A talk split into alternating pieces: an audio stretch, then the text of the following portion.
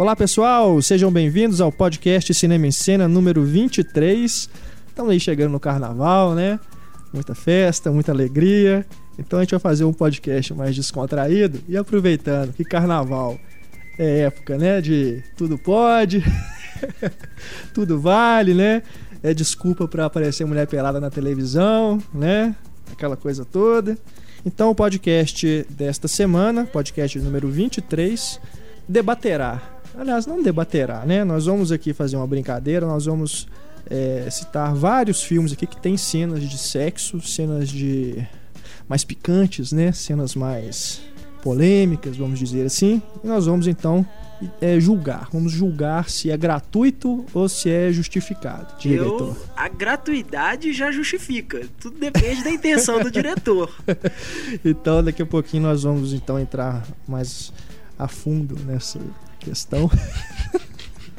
Só avisando aí o pessoal que que está ouvindo o podcast que essa edição é para maiores de 18 anos. Então, tirem as crianças da sala. Vocês aí que sabem que seus filhos escutam o podcast escondido, tomem cuidado, não deixem. Censurem o podcast número 23. Não deixem as crianças escutarem, porque nós vamos falar de putaria aqui hoje. a gente devia colocar igual no aqueles trailers Red Band que eles falam, né? Que só pode é. passar nos cinemas que, que são para filmes classificação R nos Estados Unidos. A gente devia colocar a mesma coisa. Você tem que informar a sua data de nascimento para assistir. É a coisa é, mais estúpida verdade. do mundo. Como uhum. se o menino não soubesse mentir a idade que nasceu, né? A, a data então a gente coloca aquele Mas... apito, né? O podcast inteiro, duas horas aquele apito. Censura. Então, no filme. É. E essa lista você vai colocar? Pois é, a gente tem uma lista aqui de é. filmes, a gente tá pensando ainda se a gente não, vai colocar não no site ou não. Não deixem o seu filho pegar essa lista. É, não deixe. Policiem seus filhos aí, pelo amor de Deus, a gente não quer problema aqui não. Eu sou Renato Silveira, editor do Cinema em Cena e participando aqui do podcast, nossos redatores Túlio Dias, Heitor Valadão e Larissa Padrão.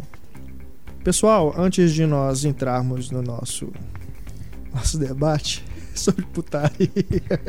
putaria no cinema. Pode falar isso. O, assim, o pessoal vai achar que a gente vai falar de Emanuele, de é. garganta não é profunda. É não é isso. Por que não? É um tema sério, é um tema muito sério. É, não, é filme de, não é filme pornô, não, gente. Né? São filmes que têm cenas mais. A gente tá fazendo análise sociológica. Polêmicas. Exato. Uma análise sociológica sobre sexo no cinema. Exato. Vale a pena falar da Sasha Grey, né? A Sasha Grey com certeza, com certeza. né? Porque Sasha ela, afinal de contas, né?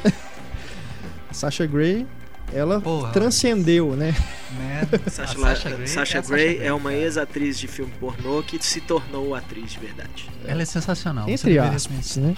É, ela fez um outro, um outro projetinho aí até agora. Ela, ela foi lançada com Confissões de uma Garota de Programa do Steven Soderbergh. Exato. E é, Mas... assim, largar a carreira de atriz pornô, ela largou mesmo. Agora ela se concentra em outras. Ela lançou um coisas. livro sobre os bastidores da indústria pornográfica é, também. Tá mais comedida, vamos dizer. É. Nós vamos aqui começar os trabalhos, primeiro com o diálogo misterioso, a resposta do desafio da última edição é o filme Top Gun. Top Gun, o filme lá do Tony Scott com o Tom Cruise, muita gente acertou. Esse foi facinho, né, gente? Primeiro nós vamos colocar aí para vocês escutarem o diálogo. Excuse me, Lieutenant. Is there something wrong? Yes, ma'am. The data on the MiG is inaccurate. How's that, Lieutenant? Well, I just happened to see a MiG-28. We, do, we. Sorry, Goose. We happened to see a MiG-28 do a 4G negative dive. Where did you see this? That's classified. What? It's classified. I could tell you, but then I'd have to kill you. E quem acertou, primeiro ouvinte que mandou pra gente a resposta correta foi o Tiago Paz de Lira. Parabéns, Tiago. Nós vamos mandar para você aí o livro Os Descendentes.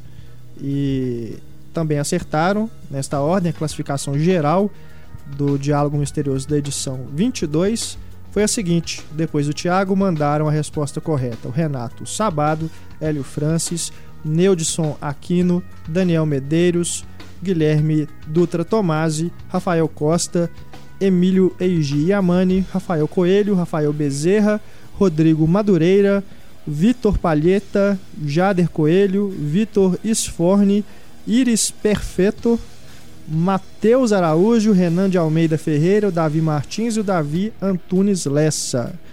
Essa então foi a classificação geral, muita gente. Hein? O que eu acho tão legal do Diálogo Misterioso é você pensar que o pessoal acerta um diálogo de um filme como Top Gun para ganhar o livro dos descendentes. Assim, é. Mostra que o pessoal gosta, é, é eclético no gosto, porque Verdade. putz grila. Verdade. E o prêmio dessa edição será uma bolsa do filme Cavalo de Guerra e junto nós vamos mandar uma camisa surpresa. Uma camisa de um filme e você vai descobrir na hora que chegar na sua casa. Tá bom? Primeiro ouvinte que É mandar do a resposta correta.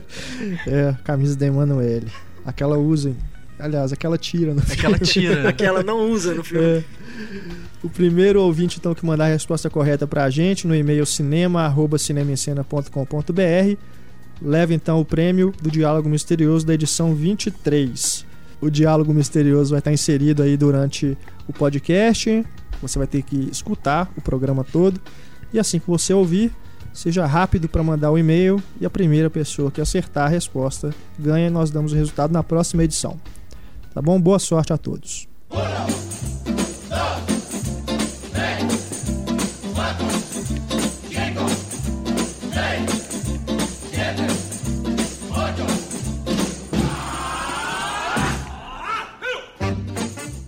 Galera, vamos começar aqui com os nossos tradicionais e-mails dos ouvintes. Começar com a mensagem do Rafael Ferreira Franco. Ele diz aqui: ó, Gostei demais do texto sobre as coisas que queimaram o filme de Star Wars. Com certeza vocês já conhecem o especial de Natal de Star Wars, mas tem outra coisa tão bizarra quanto este. Trata-se de um comercial de TV antidrogas estrelando C3PO e R2D2. Esse último, por mais bizarro que possa parecer, fumando um baseado. Eu vi esse vídeo, cara, e é realmente uma coisa vi, não. inacreditável, velho. R2D2 segurando um baseado Porque androides usando e drogas muito assobiando a musiquinha do Star Wars, cara. O tema é muito bizarro. Seu amigo que falou que os olhos vermelhos nunca enganaram, Foi né? o, o Carlos Anella, inclusive, né? Nosso companheiro aqui do.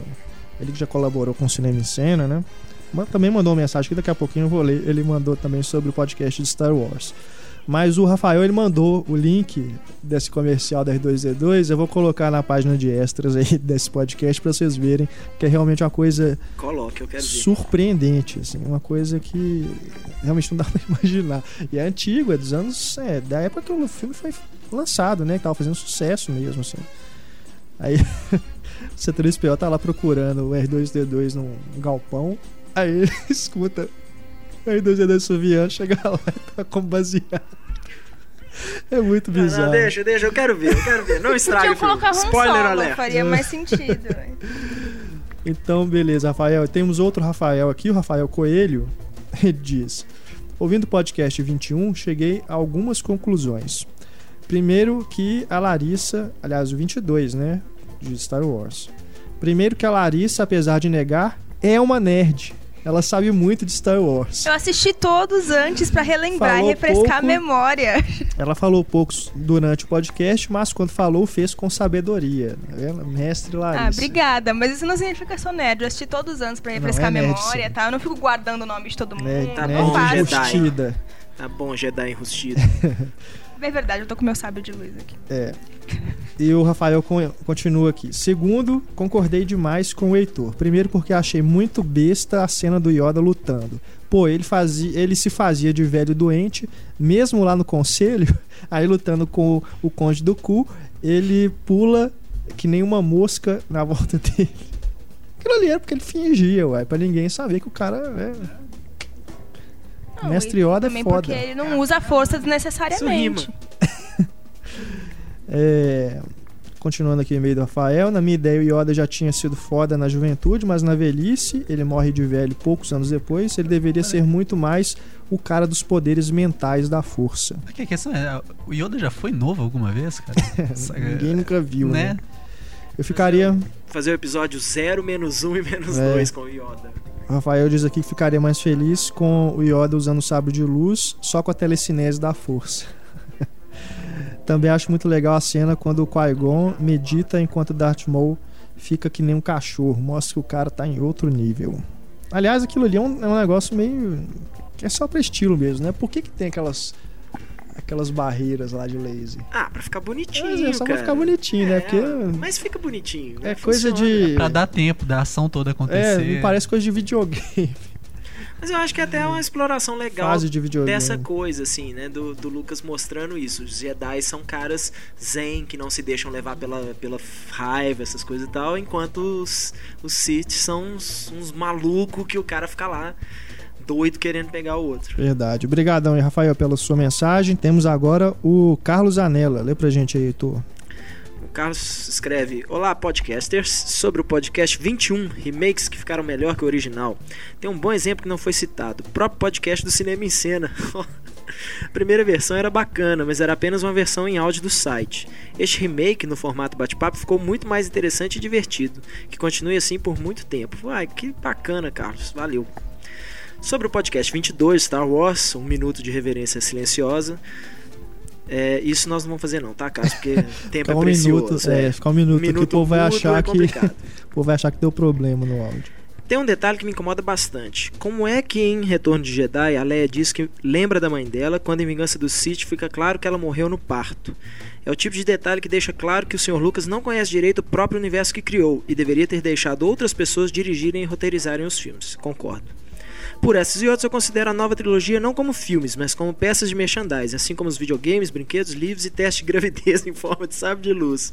Olha, esse eu não tenho não, mas eu faço questão de comprar quando minha noiva um dia estiver grávida, faço questão de comprar um teste de gravidez desse. E se o Sr. Vilaça está fazendo falta, vocês podem seguir o exemplo do George Lucas e relançar edições especiais do podcast com o Pablo inserido digitalmente. Não, É. porque vai estragar os podcasts. Não é? Todo mundo reclama da- das alterações que o George Lucas faz. Brincadeira. Mas eu também, também acho, eu acho impressionante assim, poxa, se eles queriam esconder o Luke bota ele lá em Tatooine, por que, que muda o nome do Luke? Ele continua sendo Luke Skywalker lá, né? Todo mundo Sendo que os tios como- dele tem outro sobrenome. Não é? Pô, por que, que não dá outro É. nome pro menino? Mas o menino continua chamando Skywalker, de que, que adianta? Esse lance da Leia falar que lembra da mãe dela também. É, Mas- foi- mas isso é isso mais- foi uma furada, algo mais... Não, Por que, porque o quando- Lucas não cortou isso, né? É. Depois, no relançamento. Não, gente, que eu pensei em algo mais.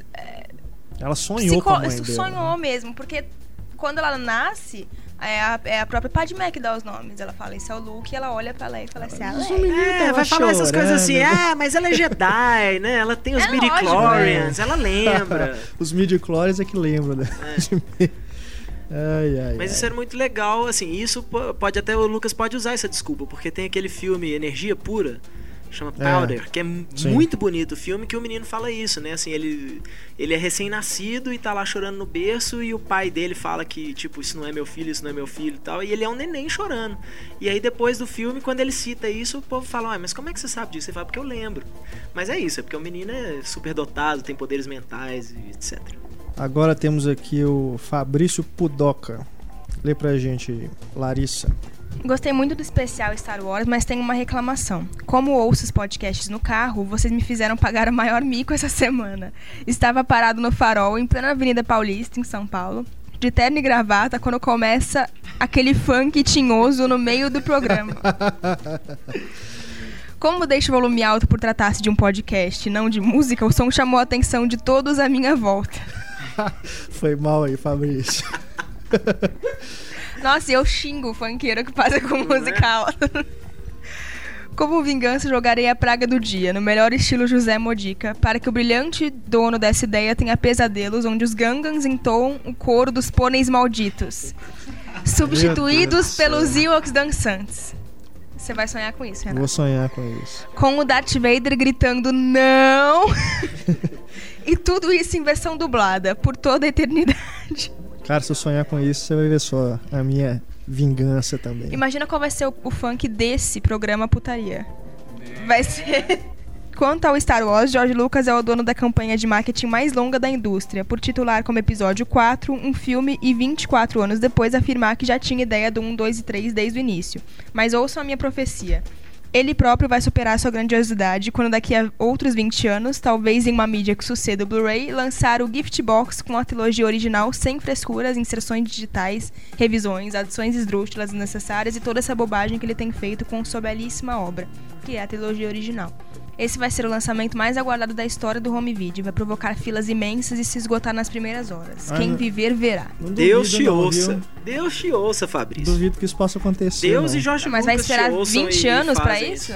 Se ele estiver vivo daqui a 20 anos, o Jorge Lucas. Né, Na hora que ele tiver. É a última, né? A última moeda que ele vai tirar dos É, fãs. Na hora que ele fala assim, e aí, não tem mais nada, não tem como a gente ganhar mais dinheiro com Star Wars? Ahá, tem, vamos lançar original. Me veio uma ideia aqui. A galera costuma fazer essas versões de músicas com personagens. Imagina se alguém resolve colocar o No do Darth Vader na música da Amy Winehouse. Por quê? Porque tem lá, cara. Ah, nossa. Seria legal, cara. Seria é, ótimo. Tentaram me levar pro lado negro da força. No, no! Seguindo aqui, temos agora a mensagem da Jussara Ribeiro. Sobre o assunto do podcast sobre refilmagens, gostaria de citar duas versões brasileiras de filmes chilenos, nas quais as refilmagens não foram melhores, aliás, dão vergonha. Em La. Cama, em La Cama, que bombou, sentido literal como entre lençóis, e Sexo com Amor, que se tornou duvidoso, duplo sentido, sexo com amor. É verdade, é uma produção da Globo Filmes, né? O, esse, a versão chilena, é, é um filme até legalzinho. E acaba que entra né, no nosso tema aqui do podcast hoje, depois nós vamos entrar aí no- É. na discussão, a gente vai falar sobre o Entre Lençóis. Continuando aqui a mensagem da Jussara, ela diz: Não estou ouvindo os podcasts na ordem, intercalo os mais recentes com os primeiros. Nesta semana também ouvi o de número 11, sobre carreiras que se transformam, e a partir deste podcast, a Larissa se tornou a minha Pabla. Ela é a minha referência absoluta para o cinema. Ih, rapaz. Desculpa, meninos, mas é. Porra, Tá lá, lá, hein? Fiquei com vergonha agora. Lá lá tá bombando. ó. Se Larissa ama Robert Downey Jr., eu amo a Larissa. Caramba. Mas quem não ama o Obrigada, Robert Downey Giuseppe. Jr. Mas hoje é em quem dia, não né? ama o Robert é Downey massa. Jr. Não, nem hoje em dia. Eu amo ele desde que eu nasci, eu É. acho. E ela diz aqui, a Jussara, o meu filme de infância com ele foi o Tough Turf. Sou um tequinho mais rodada que você. Não, peraí. Tough Tough ou Rebelde? É. Tinha um subtítulo. É, Esse eu não lembro. a propósito, se compararmos hoje o Downey Jr. com o James Spader, que era o super gatinho deste filme, a volta por cima do Homem de Ferro é ainda mais admirável. E caso a Larissa ainda não tenha visto, segue o link do fofo com 5 anos de idade falando besteirinha sob direção do papai. Gosto Ah. muito de ouvir vocês, apesar do jeito meio diferente de vocês falarem. Valeu, mineiro. Jussara. Ela Mas mandou o não tenho link. jeito Menina, meio é. diferente. É por isso que ela gosta de você. É, por isso que eu... É. Não, eu fiquei muito feliz. Cara, Obrigada. E o Jussara. Rebelde, eu, é assim, as pessoas que gostam de filme dublado tem que assistir Tough e o Rebelde na dublagem original do SBT. Tem uma cena do James Spader cantando. Aquela primeira que ele, ele é dublado com a mesma voz do Kiko. Nossa É do Kiko Senhora. ou do Chaves? É um dos dois. Aham. E ele- eles dublaram a- ele, ele cantando. É uma. É, é, é aquela coisa é tão ruim que é bom. Sei. Mas é impressionante, cara. Tough Tough e o Rebelde é o. O clássico. Mas esse vídeo dele com 5 anos eu já vi. Ele foi mostrado, É. se não me engano, no Hector's Studio dele. É verdade. É bem engraçadinho. Eu vou colocar aí também no, na página de extras. e o pra meu vocês filme, verem o fofo. o fofo, o do Robert Downey. Valeu, Ele Jussara. foi papai esses dias. Eu fico acompanhando a vida pessoal do Robert Downey Jr. segunda Coisa mais stalker. E pra finalizar aqui esse bloco de e-mails, temos a mensagem do Haddock Cruz. Lê pra gente, Túlio. A mensagem do Haddock. Olá, pessoal do Cinema em Cena. Gostei muito do episódio sobre adaptações de filmes. Gostaria de deixar minha opinião sobre o tema. Não se pode querer que o filme seja fiel a um livro, por exemplo, porque realmente tratam de mídias diferentes. Mas acho errado quando uma obra termina de um jeito diferente no cinema, apenas para dar ao personagem principal um final feliz. Aguardo ansiosamente um capítulo sobre adaptações de games no cinema, juntando assim meus dois assuntos favoritos. Lembrando do excepcional Will Boyle e o seu singular talento para estragar boas histórias. É, acho É um que grande cineasta. mais pra frente a gente pode fazer um, né? Um podcast sobre adaptação de, de De jogos. né? videogames, é. Difícil vai achar uma que presta, né? Mas. Super Mario, vai. É, E um especial Weeball também, a gente pode fazer mais especial Will Ball, grandes diretores. É, esse aí, esse aí eu vou pedir licença. Meu sonho. Esse aí eu, eu vou ligar ai, pro Renato ai. no dia e avisar que eu tô doente, porque. Beleza, galera, no final do programa, mais mensagens que vocês nos enviaram. Agora vamos seguir para o nosso debate.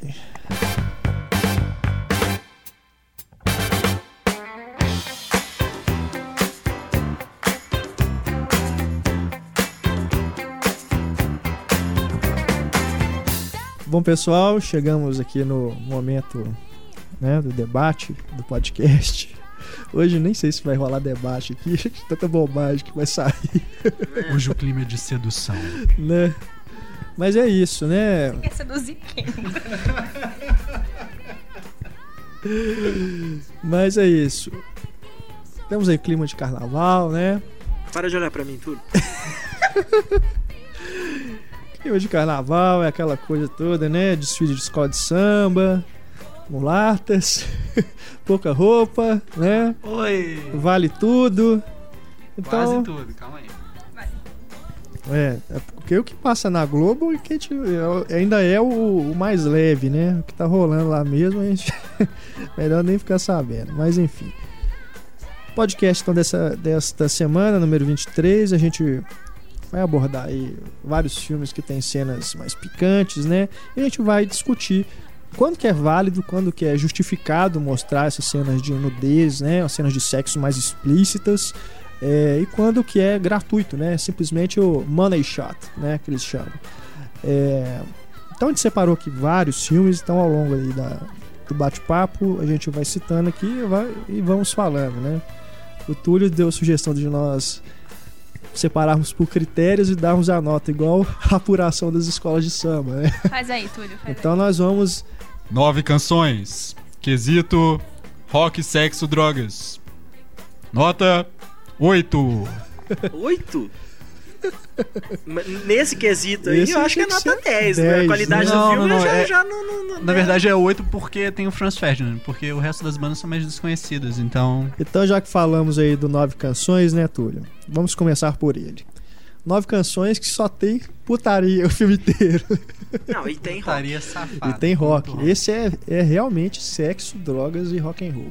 Tem drogas, mesmo? Mais ou menos, né? Não é tanto É, assim, não, não. é Eles só- meio que ficam, É, né? drogas. bêbados é. e tal, aquela coisa.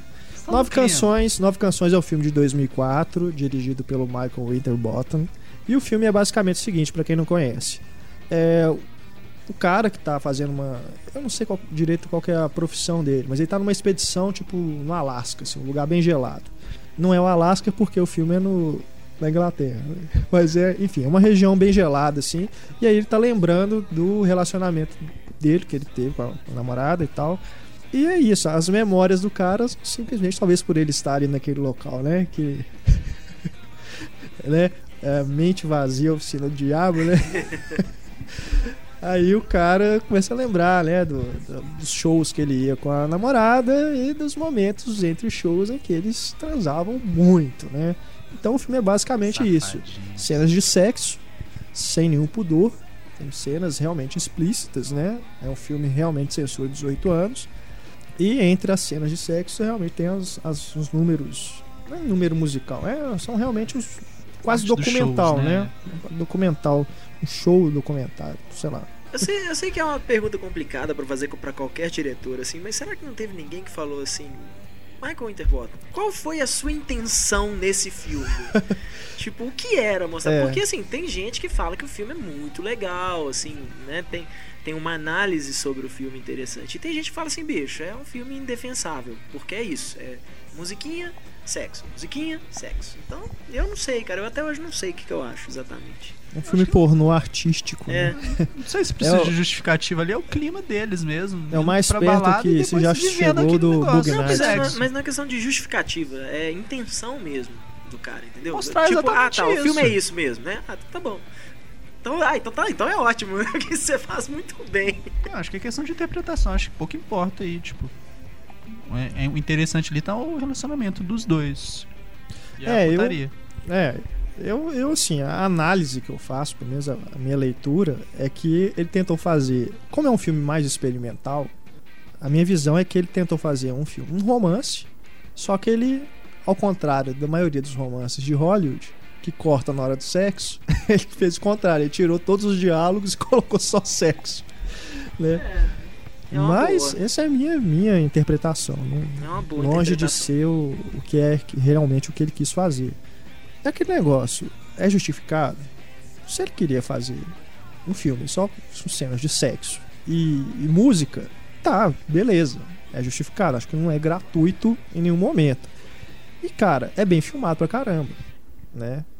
É um filme, é um filme de sacanagem, bem filmado pra caramba, né? É bonito de se ver, né? Agora, é aquilo. Vai rolar identificação com a história, com os personagens, essas coisas? Eu, eu acredito que não. É, mas é isso, nove canções, então o voto aqui é, é que é justificado. Esse então tá Sim. aprovado. Ah, cara, Selo é aquela putaria. difer- Quantos foguinhos? É, é aquela coisa que a gente tava falando antes até, né? A- A justificativa, quem dá é o diretor, entendeu? A gente chama de gratuito, assim, mas o que, que é gratuito, né? É Até aquele negócio, o ator topou fazer? O diretor quis colocar, o ator topou fazer? Não, e são dois atores que fizeram só esse filme também, né? Devem ser atores de teatro, alguma coisa assim.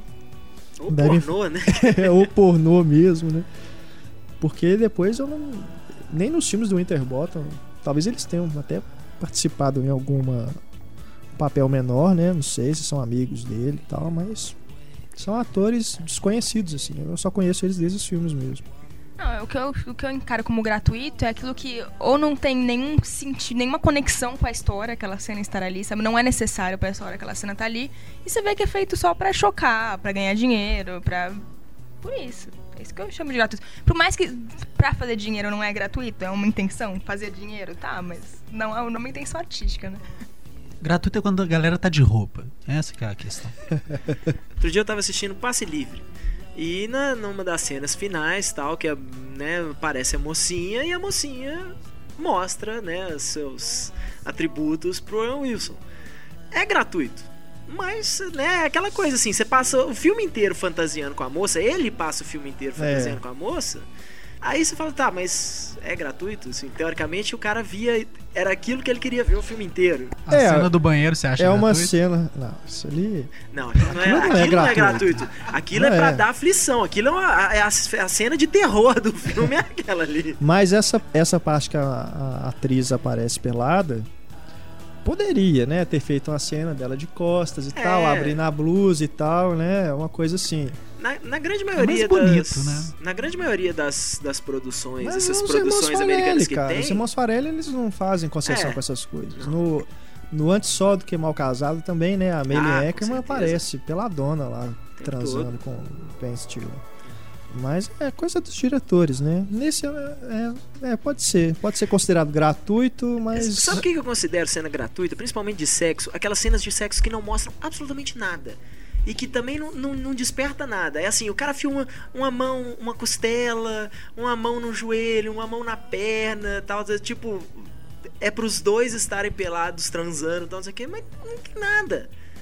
Não, não tem É nem necessidade daquilo simplesmente- tá ali. Aquilo ali você pode cortar. É, É, só pra mostrar simplesmente assim. porque tem ah, dois atores famosos, É. ah, vamos Não, ter tipo uma assim, cena os dois quente, fizeram né? sexo. Não, não é nem quente, assim, é pra mostrar que os dois fizeram sexo. Bota isso de outro jeito, você não, vai Não, mostrar não, é. nada. Eu falo quente, assim, é um negócio que vai na mídia, Com né? certeza. Eles vendem, assim, ah, igual, por exemplo, Amizade Colorida e o Sexo Sem Compromisso, que são É. é o mesmo filme, né? Mas é, com atores diferentes. Mas é isso. É um filme que fala sobre sexo, mas em nenhum momento tem uma cena ali que você fala que é realmente de sexo. É, às vezes você né? não pode nem falar que são tudo realmente os atores, pode ser dublê de corpo, né? Aquelas coisas assim. Não, e são, né? Pelo menos a Mila Kunis ela usou É. o dublê. Já no Mas- Pecado Original, com Antônio Bandeiras e Angelina Jolie.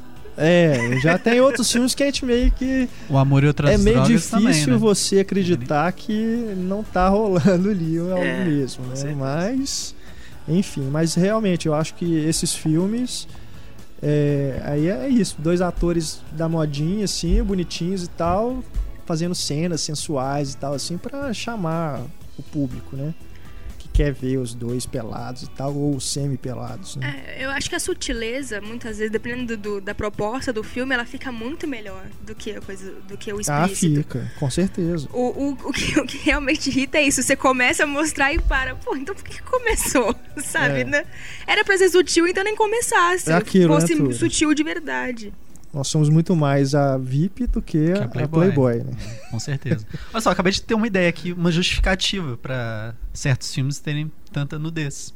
É porque é o reflexo do diretor. O diretor cresceu sem pegar mulher nenhuma. Aí chega na hora de fazer o filme, ele coloca as mulheres peladas. Por quê? Porque elas são peladas. Ele que manda ali. Mas depende do diretor, assim. Eles falam que no, no set de filmagem, assim, pode estar o atorzão bonitão lá, não sei o que, que no final do dia quem manda é o diretor. e as mulheres acham o diretor que é diretor barrigudo, careca. Falam, "Ah, ele é lindo. Porque tá lá o Will Smith lá como heróizão de ação. No final, assim, sim senhor, sim senhor, né? O Tom Cruise lá, não, sim senhor, o que o senhor mandar, tá, é isso aí. Tem diretor que pega. é Ele que Pega pega, geral. inclusive os atores. Seja ator, atriz, É. né? Fala É que carnaval, o pegador é morre no set de filmagem é o diretor. Mas aqui, e Calígula. Calígula é aquela coisa, né, cara? É do começo ao final, né? É, o Calígula. Putaria o, o problema do é esse, começo né? ao final. Era, era o Tinto Brás, né? O diretor original. Tinto Brasa. Que é um cara que, que Sempre fez filmes do assunto, mais, sempre né? fez filme com cenas É. de sexo, cenas de nudez, as coisas e tal. Mas ele foi demitido no filme, né? Ele foi demitido e depois o. Porque o filme tem produção do Larry Flint, se eu não me engano. Não, O não é o filme- Larry Flint, não. Mas o é um cara foi pago que. por um cara da. É um cara que era da indústria. É, da, in- né, da indústria do, do porno. sexo, É, da vamos dizer indústria do assim. sexo, vamos dizer. E ele não queria um filme, filme, assim, por mais que tenha grandes atores no filme, mas o cara queria vender aquilo também para as pessoas poderem assistir. Não, você imagina, cara. Ellen Mirren tá nesse Ellen filme, cara. Mirren, cara, Peter O'Toole, assim, tem Quem atores de diria, calibre. né? Dame Ellen Mirren em Calígula. Mas, mas depois o filme foi reeditado É. e inseridas cenas de sexo e tal, essas coisas, pra, pra vender mesmo como um Aham. filme pra isso. Ah, é barra pesada, né? Que É. As cenas de sexo. Tem, tem cenas de sexo explícito mesmo. É, Mostra penetração e tudo. Não, e coisas. É perverso até, né? Tem cenas de perversão, não é simplesmente cenas de sexo. É coisa. Barra pesada, né? que é Roma antiga, É né? Malcolm Aquela McDowell coisa. também, né? Malcolm McDowell, que é, o- ele é o Calígula, atores, né? é. E o Peter O'Toole também. Então, é. Calígula, cara, filme de 79. É um, é um troço de, de Mas, louco. mas vamos dizer que foi uma obra desvirtuada, assim. Deve É. ter- seria inter... Eu fico só muito curioso pra ver o que, que o Tinto Brás tinha feito originalmente Aham. com o filme.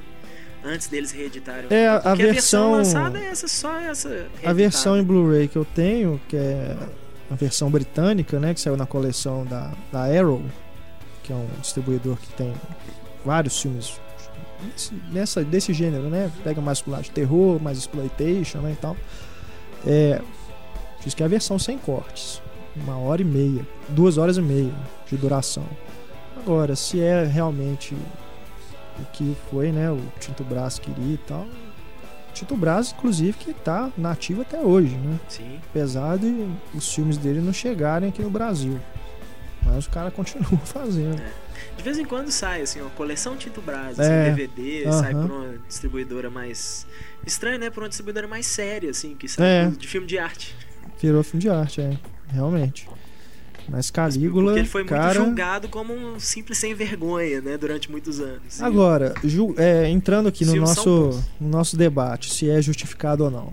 Calígula, o que, ele tem, que eles tentam fazer ali, apesar dessa coisa toda, né, da pornografia e tudo, é, mas é quase documental, né, bicho, de- do que rolava nas festas, nas orgias, né, lá nos palácios de Roma, né.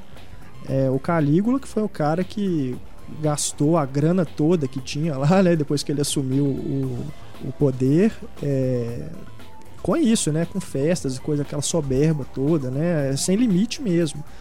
Então, assim, de certa forma, eu acho que é justificado, cara. Porque você imagina. É sobre isso. É sobre isso. Agora, você imagina filmes aí como esses que Hollywood faz, né? Que tem mais uma pompa e tal. O Alexandre chega um pouco mais perto disso, né? Do, do Oliver Stone. Tem umas cenas mais, né? De, de sexo mais coisa e tal, mas é Hollywood, né, cara? Tem aqueles atores, né? Hoje em dia acho que jamais alguém aceitaria, esses atores famosos aceitariam fazer um, um filme com esse teor, né? Tão pesado, tão explícito, né? Calígula, talvez se- se bobear, é um exemplo único, né, na história do cinema. Assim, não, não me recordo de outro filme que tentou retratar assim, essa época com essa fidelidade. né? Mas você imagina, por exemplo, Gladiador. Teria cenas de nudez. Nem isso tem, né? Mas só tem homem. Pois é, mas não, não importa. Rolava entre os homens ah, mesmo. sim, é verdade. É verdade. Né? A gente pegar aí. Acho que o Russell Crowe não ia topar, não. É, então fica uma coisa mais PG-13, né? Até o 18 anos mesmo. 18 anos, 16, né? 17 o classificação R, né? Porque esse aqui, o Calígula, acho que é. Acho que nem NC17, é- seria o X mesmo. X-Rated. Mas o. Você falou de filmes assim que hoje eles não usariam tanto, mas em caso de filme épico, né? É, filmes épicos que retratam aquela época, tá. né? Porque tem o Shame vindo aí, que, que é bem explícito, né? Ninguém É, assistiu ninguém ainda, viu ainda, mas. É. mas dizem que é bem explícito. Agora não tem mais o X-rated, agora é tudo NC-17 mesmo. É. Esse mundo tá filme perdido. novo do eu- Lars von Trier também. Ah, é, o Las Von Trier vai fazer o Nymphomaniac. Nymphomaniac, né? Que esse aí ele falou que vai usar inclusive atores Atores pornôs pra fazer as cenas, né? Porque a Charlotte Gainsbourg, coitada, não aguenta mais. Ai, ai, ai. O, o Stellan Skarsgård, né? Falou que não. Que se, por ele ele fazia, mas quem quer ver Stellan? Na boa, Las cara? Von Trier, por favor. Quem quer ver Stellan Skarsgård pelado? É, mas você falou aí, Larissa, de filme recente, né? Temos também aí o Brown Bunny, do Vincent Gallo, que tem uma cena que é, aquilo ali é cena de filme pornô mesmo, né? Mesmo. Sexo oral explícito, né? É do Chloe- Chloe Sevigny, é. né?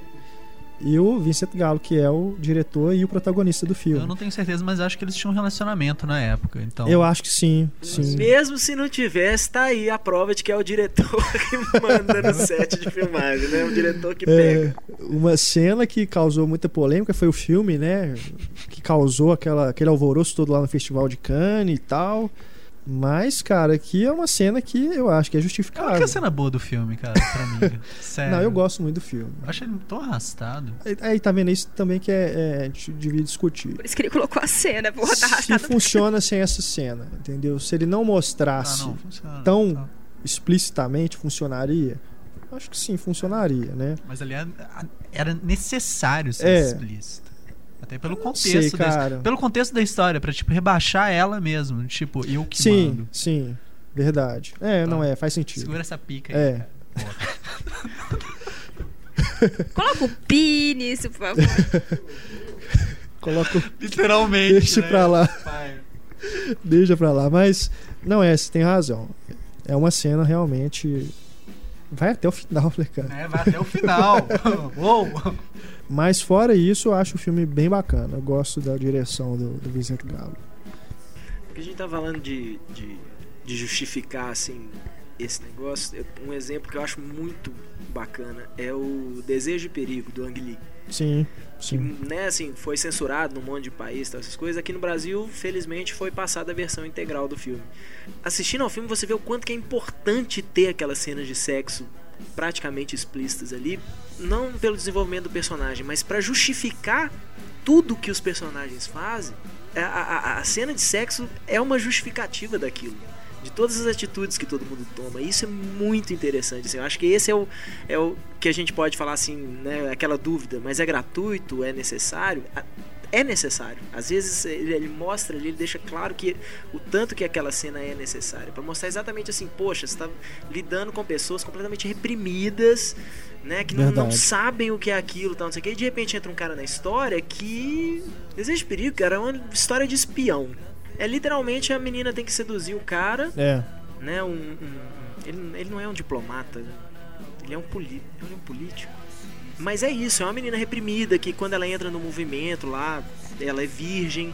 E aí ela, ela é forçada a fazer sexo com um dos caras do, do movimento, porque eles falam assim, poxa, mas você não sabe nada de sexo, você tem que seduzir esse cara, você não sabe nada de sexo. Não, você, você vai perder a virgindade. Eles não forçam ela não, ela aceita. E é uma coisa assim, constrangedora pra ela, assim, é um negócio horrível, fica claro isso. E aí ela tem que seduzir esse cara e esse cara inverte o jogo. E aí tem cenas de sexo pesadíssimas no filme, assim, explícitas, mas que mostram exatamente isso. O, o que que é o, o outro mundo que a menina não via antes. É muito interessante, assim, e, e é bem justificado. O Ang Lee é um É um grande filme. nessa aí. Um grande filme que foi até pouco visto, né? Ele passou em muito, em poucas cidades no É, aqui em Belo cinema. Horizonte eu lembro que ele ficou umas duas semanas só em É, cartaz, é um passando em grande poucos filme. horários. É um grande filme. E é engraçado que o, o sexo é importante pro, pras histórias do Ang Lee, né? O Brokeback Mountain também, por mais que é um- uma história de amor, mas ah, é muito importante pra, pra dureza dos personagens Com ali, certeza. sabe? E É, os outros também, menos o Hulk. Aquela bagulhada do cara é selvagem, cara. É Mas o, loucura. o O Hulk por Mountain- questões de incompatibilidade de, de deixa pra lá. Mas o Brokeback Mountain é legal, porque eles, eles se descobrem através do sexo, assim. Você vê que, do, né, enquanto eles estão se conhecendo, eles mal conversam. É. É, começa como uma necessidade física, quase, assim, do- dos caras de, de ficarem ali sozinhos e tal, precisar se conectar com alguma coisa. Né? O pessoal zoava muito esses tipos de pastores, assim, falando que os caras pegavam as ovelhas e no, no filme, na verdade, eles se pegam. Ao invés de É, pegar as repressão é um, é um tema recorrente nos É. filmes do Ang Lee, né? Com certeza. Mas o Hulk até, assim, ele não, não lida muito com, com a- assim, esse tipo de abuso. Mas o Hulk é sobre isso, é sobre abuso, sobre repressão Sim, tal, sim. que é o que Não, sem dúvida. Eu no falo, filme do Ang Lee é exatamente sobre não- isso, né? Assim, não tem no Hulk é o acidente- sexo, né? É, não tem o sexo, mas o negócio é esse, o acidente do Hulk só desperta uma coisa que já É. estava lá desde a infância. Exato. até porque quem o Hulk pegaria, né? A Jennifer Connelly. Nossa, Não, tadinha. eu, eu, eu quis dizer de ser O possível. Hulk fica com o tamanho do, de um prédio. Tem a mulher filme, Hulk, cara. ué. É, mas a mulher Hulk é prima dele. Aí daí. ai, ai. Bom, seguindo aqui a nossa lista, temos o De Olhos Bem Fechados, do filme do Stanley Kubrick, que tem aquela cena, né? Aquela sequência da orgia e tudo, né? Mas também tem aquela cena do Tom Cruise com a Nicole Kidman em frente ao espelho, né? Inclusive era o trailer, não era? O primeiro trailer era só aquela cena com a música, né? E falava Kubrick, é. Cruise, Kidman, né? Eu mostrava ele acho que andando na rua, assim, uma coisinha É. bem bobinha. Exato. Que não é uma cena assim, mostra, né? A Nicole Kidman peladinha e tudo lá, aquela coisa, mas não é gráfico, né? É. Assim, não é uma cena de sexo mesmo. Assim. E mesmo depois na, na orgia, não, não rola nada assim de. Que você fala. É, chocante, não, não né? é, é, não é pra, pra mostrar nada É. assim, né? Tipo, Todos os momentos que mostra não. é justificado, porque, pô, você tá fazendo. Você tá numa. As cenas passam numa orgia, você não vai mostrar sexo, pô. E, e também tem o contrário, a gente tava falando também sobre filmes que deveriam mostrar É. mais e que não, mos- não mostraram. Será que De Olhos Bem Fechados não é um desses? Porque a história do filme meio que se passa em torno disso. Talvez será que não deveria mostrar mais? De Olhos Bem Fechados, ele não é sobre isso, ele é sobre o quase. Ele é sobre a repressão, assim, sobre sempre na última hora ou acontece alguma coisa, ou o cara não se permite fazer aquilo, né? E brocha. É, é o, é o coito, coito Interrompido. Olhos Bem Fechados. Eles- Acho que é exatamente sobre isso, porque ainda tem essa, né? O cara é um médico muito bem sucedido, bonito, né? Milionário, e de repente a esposa dele vira pra ele e fala: Eu largaria você, largaria tudo tal, não sei o que. Se um cara lá, na- na- quando a gente saiu de férias, se aquele cara me quisesse, eu largava nossa filha, eu largava você tal, não sei o que. Só de tesão que ela ficou com o cara. E ele, teoricamente, um cara sempre, né, fiel, comportado e tal, e ele fala, poxa, é impressionante isso, o poder da, da mulher sobre o homem, no final das contas. E o porque- poder da sugestão também, né? Com Porque em nenhum certeza. momento ele, ela fala que realmente rolou. Ela fala, mas. Não, ela, não, ela, sabe é porque não se- rola. Ele- ela fala que ela fala que, ela, que rolaria se o cara É. E ele fica imaginando, notado ela. né? E ele fica com aquilo na cabeça. É. Pra ele é praticamente como se a mulher dele tivesse traído ele. Isso. Tanto que ele sai à procura, assim, de, de dar o troco. Tipo, se ela faz, faz isso, por que, que eu não vou fazer? Sim, porque é uma traição sugerida. né? É. E aquilo, né? Não, não rola, porque o que rola mesmo é depois do filme, né? Que termina É. com eles falando, ó, sabe o que a gente precisa? Trepar, pô. Pá, né? Você- É, impressionante. Ac- Acaba o filme com a palavra fuck. É. Né? Você fala, Genial, Poxa. né, cara? É pena que o filme foi tão mal falado na época que ele saiu, É. né? O povo só fala, ah, um Kubrick menor, assim, qual Até é? hoje, né? Ele, até hoje ele é considerado. Não é considerado Nossa, um clássico do Kubrick, eu acho, né? eu acho um É considerado mais o último do Kubrick.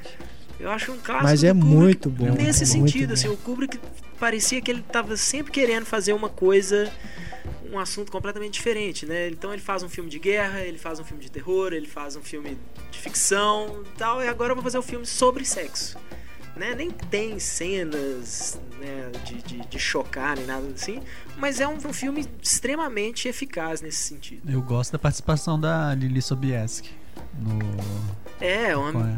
fazendo. seduzindo o cara, é muito louco. Não, e cara. fazendo na hora que o, o, o- pai dela descobre ela, ela tá fazendo um grupal É. com uns, É. uns turistas coreanos, Chinês, né? chinês, não sei, que- não fala o que que é. É, E o que é pior é, que pá, no, no final, o, o Kubrick não, não, ele não deixa explícito, mas no final das contas, parece um pouco que o pai tá no meio Sim.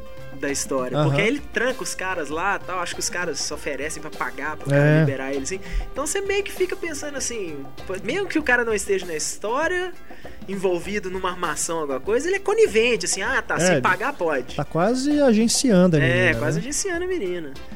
Então, é, nesse sentido, de Olhos Bem Fechados é muito eficaz, cara. Verdade. Temos aqui também o Bug Nights, Prazer Sem Limites, que é um filme do Paul Thomas Anderson, de 97, e que é um Filmaço também. filme, filmaço, que é um filme sobre a indústria pornô, né? Os bastidores da indústria pornô.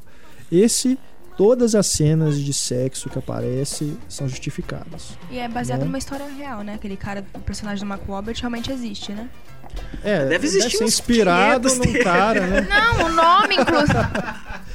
Dirk Diggler. o nome dele, inclusive, mesmo, é o mesmo, Dirk se eu não me engano. Eu posso até pesquisar, mas se eu não me engano, ele existe mesmo. É?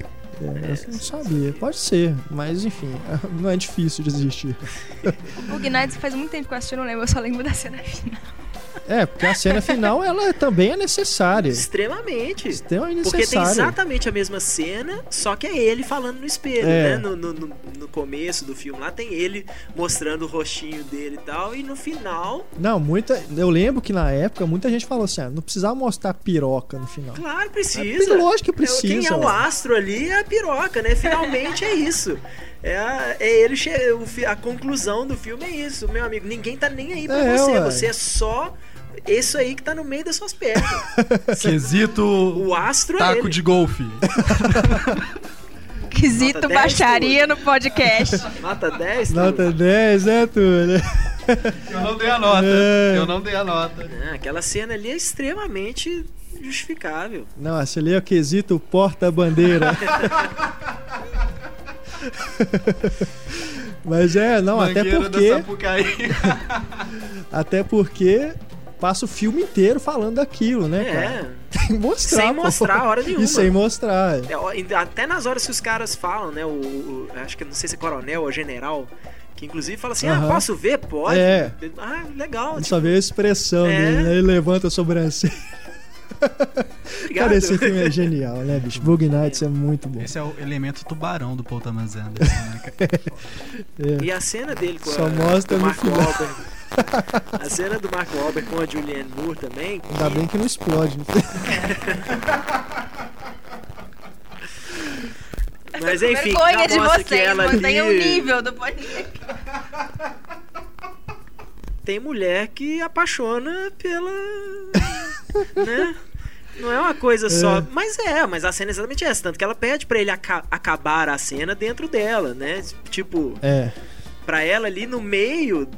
Deixou de ser uma cena de, de uma filmagem e virou pra ela virou sexo mesmo ali, não Que é era? até curioso, cara, porque Uma ali mais ou menos eles formam uma família, né? Então, teoricamente, a Julianne Moore é como se fosse é a mãe uma dele, coisa incestuosa. né? É uma coisa incestuosa. É? Tanto que a, a, a Heather Graham depois pergunta se ela pode chamar Julianne Moore de mamãe. Aham. Lembra uma cena que as duas estão cheirando cocaína É. e tal. É uma, uma família meio distorcida aquilo ali. É, realmente. Bug Nights é um filmaço. E aqui também temos o Bruno Surfistinha, né? Citar o Nacional aí, que é um filme, né? Sobre a Bruna Surfistinha, poxa Uhum. vida. Não vai ter É, um cenas de filme- sexo, não é, vai ter um cenas sobre mais uma explícitas. né, assim, a É, vida de não, mais prostituta ela, é né, difícil. Bruna Bruna Surfistinha. Então eu acho assim, eu não gosto do filme, mas eu acho que pelo menos ele foi correto nisso. Ele não fez concessão, mostrou mesmo. Né? Ele fez as cenas de sexo tudo com a Débora Seco e tal. Mas eu achei curioso, ele não aborda a carreira, assim, não foi uma carreira, mas é, é, já me falaram que a Bruna Surfistinha fez filmes pornôs. Fez, é, no filme não mostra. No filme não, não- eles nem tocam nesse assunto. É. Mas em relação assim, o filme é realmente ele é, é problemático, né? Mas em relação ao sexo, né? As cenas de sexo, Todo mundo bem servido, né? É. Hoje eu não vou dar, eu vou distribuir, não é? A frase no começo. é verdade.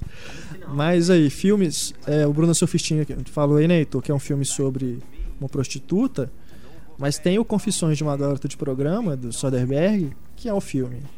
Teoricamente não é um filme sobre a prostituta, né? É mais uma outra questão que ele está abordando ali, tem até a ver com a crise financeira, né, do- dos Estados Unidos.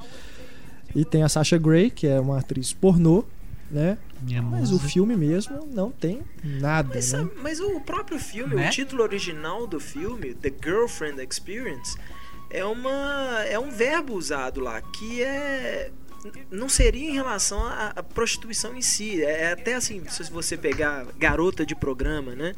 Mas é, pra, é isso.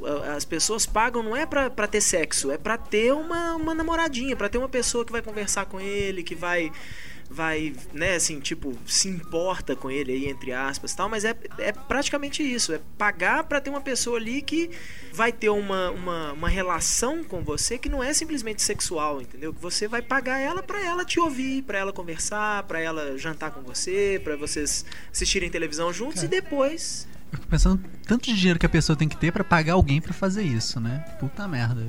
Sacanagem.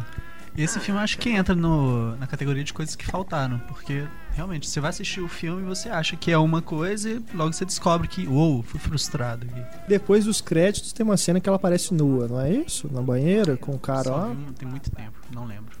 Eu Mas talvez o mostrar o pra você o que você não foi esperando ver, você tem que ser da intenção dele, ué. Talvez, mas. Talvez tenha aquilo também, né? Dele não querer explorar a Sasha Grey como atriz pornô, porque ela, no caso ali, tava querendo realmente talvez mudar, né? Ela aceitou Ah, não, fazer uma um mudança excelente pra ela.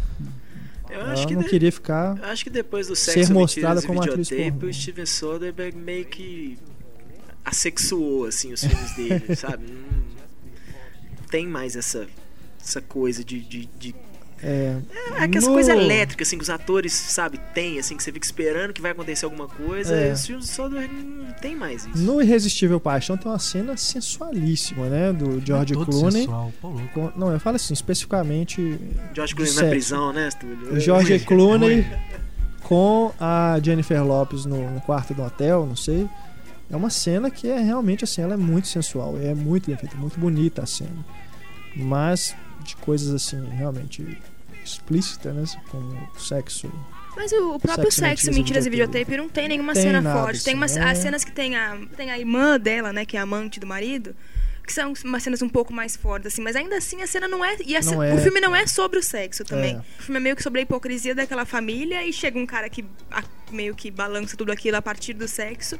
E engraçado que o cara que faz isso, ele, ele é impotente, né, no filme. É. Então o filme ele não, não tem nada apelativo pro sexo. Ou seja, eu tava enganado. O Steven Soderbergh nunca teve isso nos filmes dele.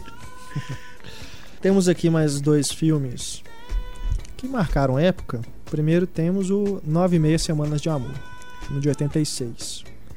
Com Mickey Herc, ainda em seus tempos, né? De galã. Em quem não parecia a vovó Mafalda. Nesse, é justificado ou é gratuito? A música do Joey Cooker faz valer a pena. Ai, meu Deus. Cara, honestamente, eu acho o Adrian Lyne, né, que é o diretor, eu acho o cara ruim demais. Ruim demais. Ruim demais. Então, Nove e meia semanas de amor, pra mim é um filme gratuito, assim, um filme que precisava existir, assim. Mas é impressionante, né? Ele ficou no Brasil, ele ficou mais em cartaz mais de um ano. E o filme foi assim, nos Estados Unidos ele foi ma- mal recebido e tal, a crítica desceu o cacete no filme. Assim, não é assim, entrava, voltava, não, ficou em cartaz mais de um ano, sessão lotada até o dia que eles tiraram de cartaz Uhum. né? Isso é uma coisa muito curiosa, mas o Adrian Lyne pra mim é, é, é- é o diretor ele é considerado um diretor, assim, tal, né, de, de filmes que o sexo é um- uma grande coisa no filme, mas pra mim sempre pareceu um sexo de boutique, assim, É, né? Uma coisa exatamente. muito e o que ele se sai um pouquinho melhor nisso aí deve ser mesmo uma atração fatal, mas Sim, é, é sim. porque é onde ele é mais explícito. É. E mesmo assim, né, cara, Glenn Close. Tem. E a atração né? fatal também é um suspense também. É. É, um outro, é uma outra abordagem, né? É, a também. atração fatal é um produto do- da época, eu acho, né? Assim, chocou muito todo mundo, porque todo mundo ficou.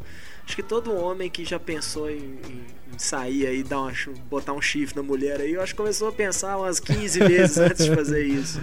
Não, e depois ele fez também o Lolita, né? A, a outra versão. E é uma Que é, né? bosta. Vamos combinar. E o Infidelidade também, né? Que também tem esse- essa coisa de.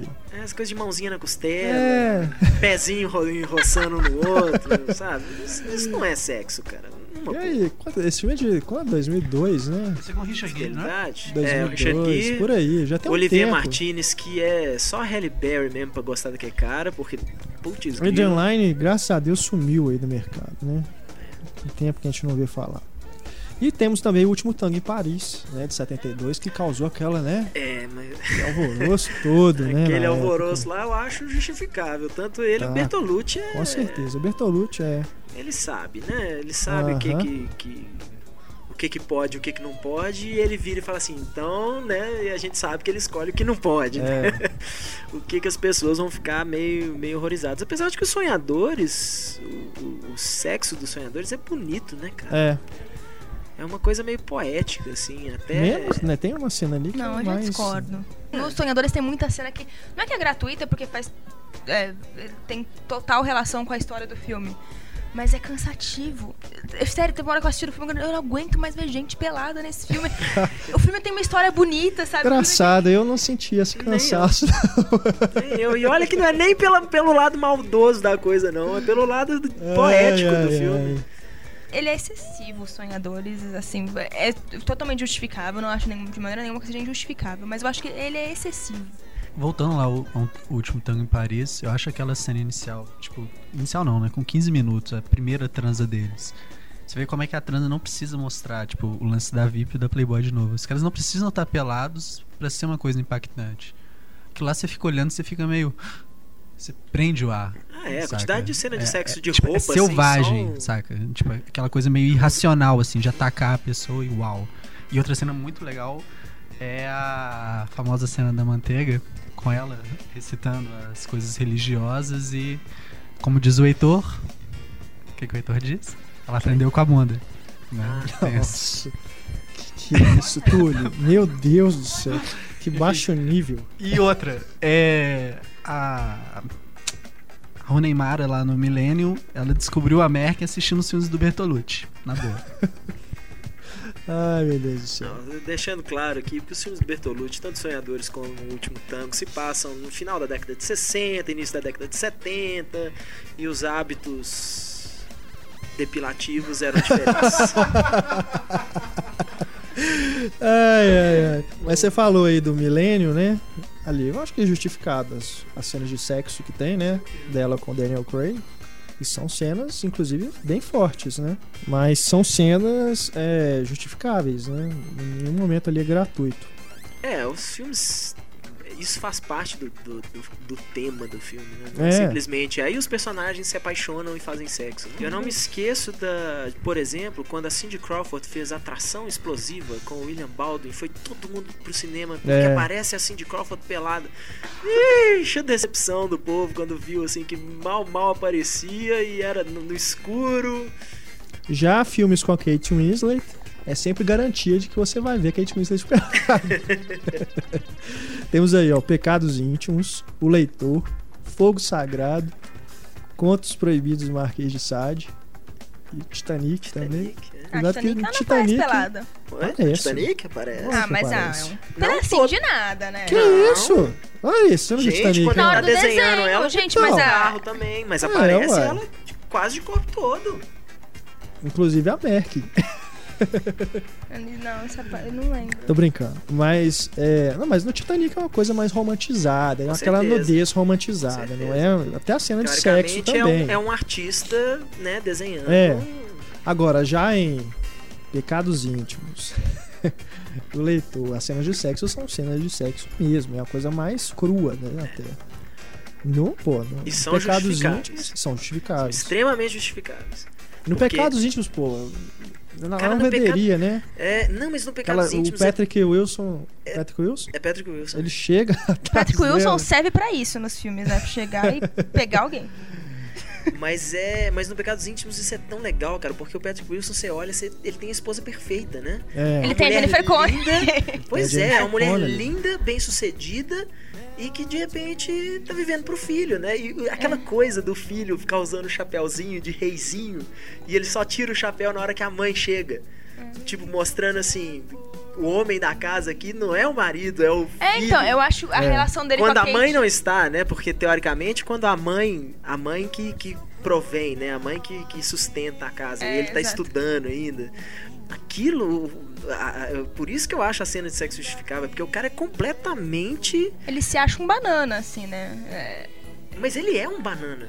Ele não é um banana. Ele é um banana, ele é o Patrick Wilson, mas ele é um banana. No final, assim, é- é- isso é a forma dele de, de tentar não ser um banana. Então, eu né? acho... Tipo, o cara tá lá, ele conhece uma mulher que é infeliz no casamento dela, ele é infeliz no casamento dele. Tipo, tá, vamos. vamos vou sair, é o, é o jeito dele de, de, de sair fora, né? Mas ele mesmo o tempo inteiro morre de medo de perder também a família dele. Sim, tanto que no final... No final a gente não É. conta tal, não sei o que. Vai- Mas vai ver. Mas a relação dos dois, eu acho que é isso. A Kate Winslet, ela quer se sentir visível, algo que ela não é pro marido dela. Uhum. E ele quer se deixar de se sentir a mulherzinha da casa, que ele se sente, assim, eu acho É. extremamente machista falar isso, mas ele se sente dessa maneira. Verdade. Falamos aí da Jennifer Connelly. Em Requiem para o Sonho tem uma cena bem gráfica, né? Mas que ali eu acho que inclusive deve ser dublê. Eu, é, eu já ia Né? falar, será que é ela mesmo? Porque não Mas é uma mostra, cena né? que é justificável. Completamente Ah, com certeza. Com certeza. É, das tá poucas, as coisas, poucas coisas boas do filme, na minha opinião, é isso, assim. Não Já é, que é pô. pra mostrar a degradação da pessoa por causa das drogas, então vão degradar Verdade. mesmo, É. né? E principalmente o dela, dos outros ainda tem uma Eu acho a degradação dela a mais pesada. com Com certeza. certeza. A mais é. Com pesada. A certeza. desce mais baixo. Dos outros, é, fica parecendo aquela coisa assim, tá, o cara, né, tipo, tá pagando pelo que fez. Mas o dela, é, ela não tá pagando pelo que fez, ela tá, aí, tá fazendo aquilo pra Ela manter ainda é o padrão manter dela. o vício, exatamente. Tanto que naquela tomada final, ela é a única que, né, que tem ali, a- É. dormindo abraçadinha ali com, com as drogas dela, assim e tal, porque ela precisa manter aquilo de qualquer jeito. Verdade. Vocês, falaram do leitor rapidinho, mas o leitor, ele tem a cena do, do garoto pelado, lá dela pelado também, mas não mostra a cena de sexo explícita, mostra. É uma coisa mais. É, É, Mais nudez, é. né? Assim, normalmente é o, é o pré e o pós. É. O Isso. sexo em si. E não- tem o não chocante também da diferença de idade dos dois ali, mas... É. Essa diferença de idade que eu acho que é o lance. Coisa, é o fetiche do cara moleque pegar a mulher mais velha. Então, é justificado pra caramba. Fetiche, ele, se, ele ama ela a ponto de que ele querer libertar ela do... O Túlio não entende essas Eu tô falando o fetiche de pegar uma mulher mais velha. Tipo, tem, beleza, pode ter outros elementos, mas dá pra você ignorar o fato que ele é um moleque, uou, ele tá pegando uma mulher mais velha. E ela fica pelada. Não sei se é nem questão de dela ser mais velha, é questão da, da mesma coisa, né? Da que a gente tava falando antes, a iniciação sexual dele, né? Tem aí, não sei se é lenda ou o que, que é, mas que o pessoal fala, né? A primeira vez, não, não esquece. Até tem filmes que brincam com isso, fala assim, a mulher, a- a ela não lembra da melhor, ela lembra da primeira, ou o contrário. Mas eu acho que o leitor mexe um pouco com isso, né? Tipo, faz essa, essa dúvida, né? Assim, o que, que o menino sente por ela, afinal, entendeu? Porque ela também não é uma pessoa legal, assim, com ele, né? É um- uma relação de sexo que ela tem com ele. É relação de cuidado E aí. É. É. pois é, mas depois, sabe, você fica naquela dúvida, assim, o que, que afinal um sente pelo outro, né? Assim. Eu não gostei muito do sentido, leitor, né? mas Ele até é um filme que eu preciso rever. dele, é. né?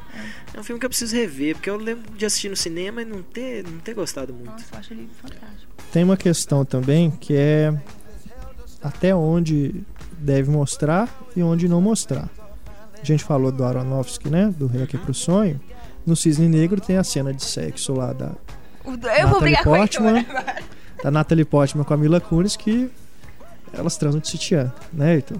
Não é? A Nina é uma menina virgem e inocente. Faz todo o sentido do mundo eles- elas transarem Ela de não é Ele é uma virgem, menina não. virgem inocente que Ela tomou... não era até cinco minutos tomou- atrás do É. filme. Primeiro, Mas ela primeiro que fala, ela sofre né? de dupla Ela fala que não era personalidade. virgem. Você acredita, na... Você acredita naquilo? É, isso aí não é, é mentira mesmo. Isso aí eu também não duvido. não. Ah, tá, é. é. Mas é. Pô, mas é uma mulher com dupla personalidade que to- tomou um ácido lá na, na boate, encheu a cara, já tá no- no- nos beijos, na pegação com a menina lá.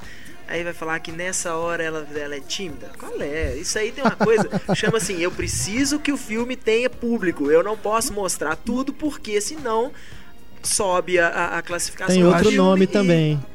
Cláusula contratual. Cláusula contratual. Acho que não tem coisa de timidez dela não ter mostrado a roupa. Simplesmente foi porque era tão impulsivo, tão. Ah, eu quero você agora, que simplesmente rolou daquele jeito, cara. Concordo, tem essa parte. É. E ela aí- ali ainda ela é o cisne branco.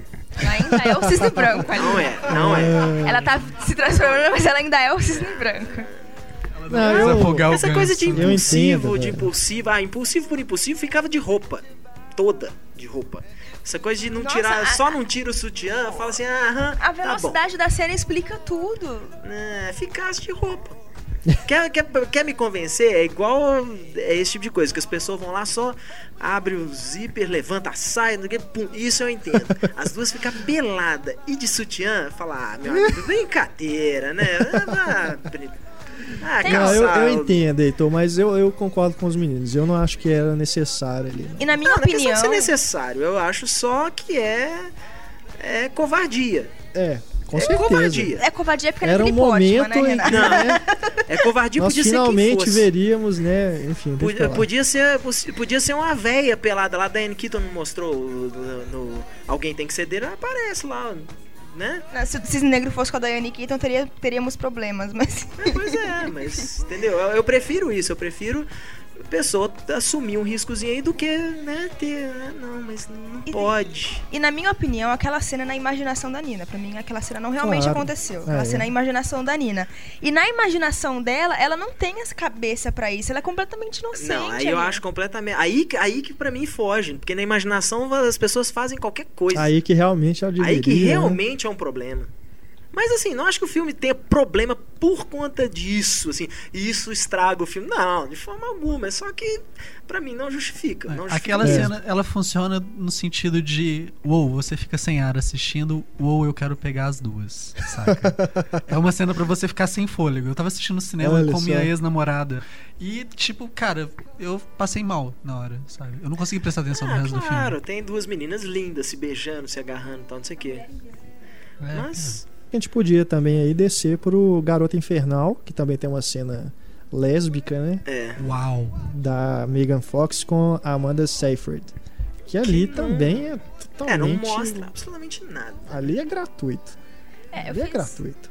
É, pode ser meio gratuito, porque a Amanda Seyfried, ela. Por mais que elas são bem, assim, amiguinhas, assim, tá, né, mas ela, o filme inteiro mostra que ela gosta do namoradinho dela, né? Tipo, É.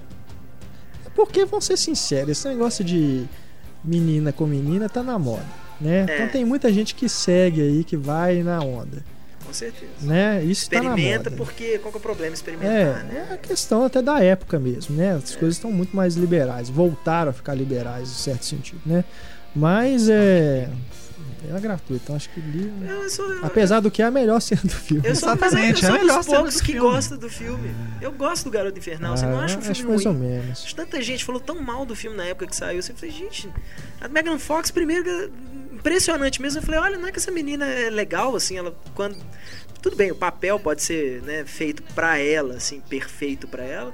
Mas eu acho ela bem no filme, assim, ela me, me convence e tal. E tem Ela umas. é gratuita no Transformers, né? Que o Michael Bay coloca ela Ah. de 4 em cima da moto, né? É, então, eu não assisti. Garota Infernal, mas eu coloquei Megan Fox na minha lista de gratuitos, porque não existe outro motivo pra contratar a Megan Fox. Não, ela não é tão Senão ruim pra assim, explorar não. a imagem. Não, é, mas não é tão ruim assim, não. Assim, claro, não é uma grande atriz também, não. Provavelmente nunca vai ser. Mas é exploração Mas- de imagem. Contratar a Megan Fox é exploração de imagem Tá, mas completamente. 99% É igual a outra das no mocinhas... Transformers 3 também. É, Tem várias. Tem 99% das mocinhas em grandes filmes hollywoodianos, a primeira coisa, elas estão ali só por causa da imagem.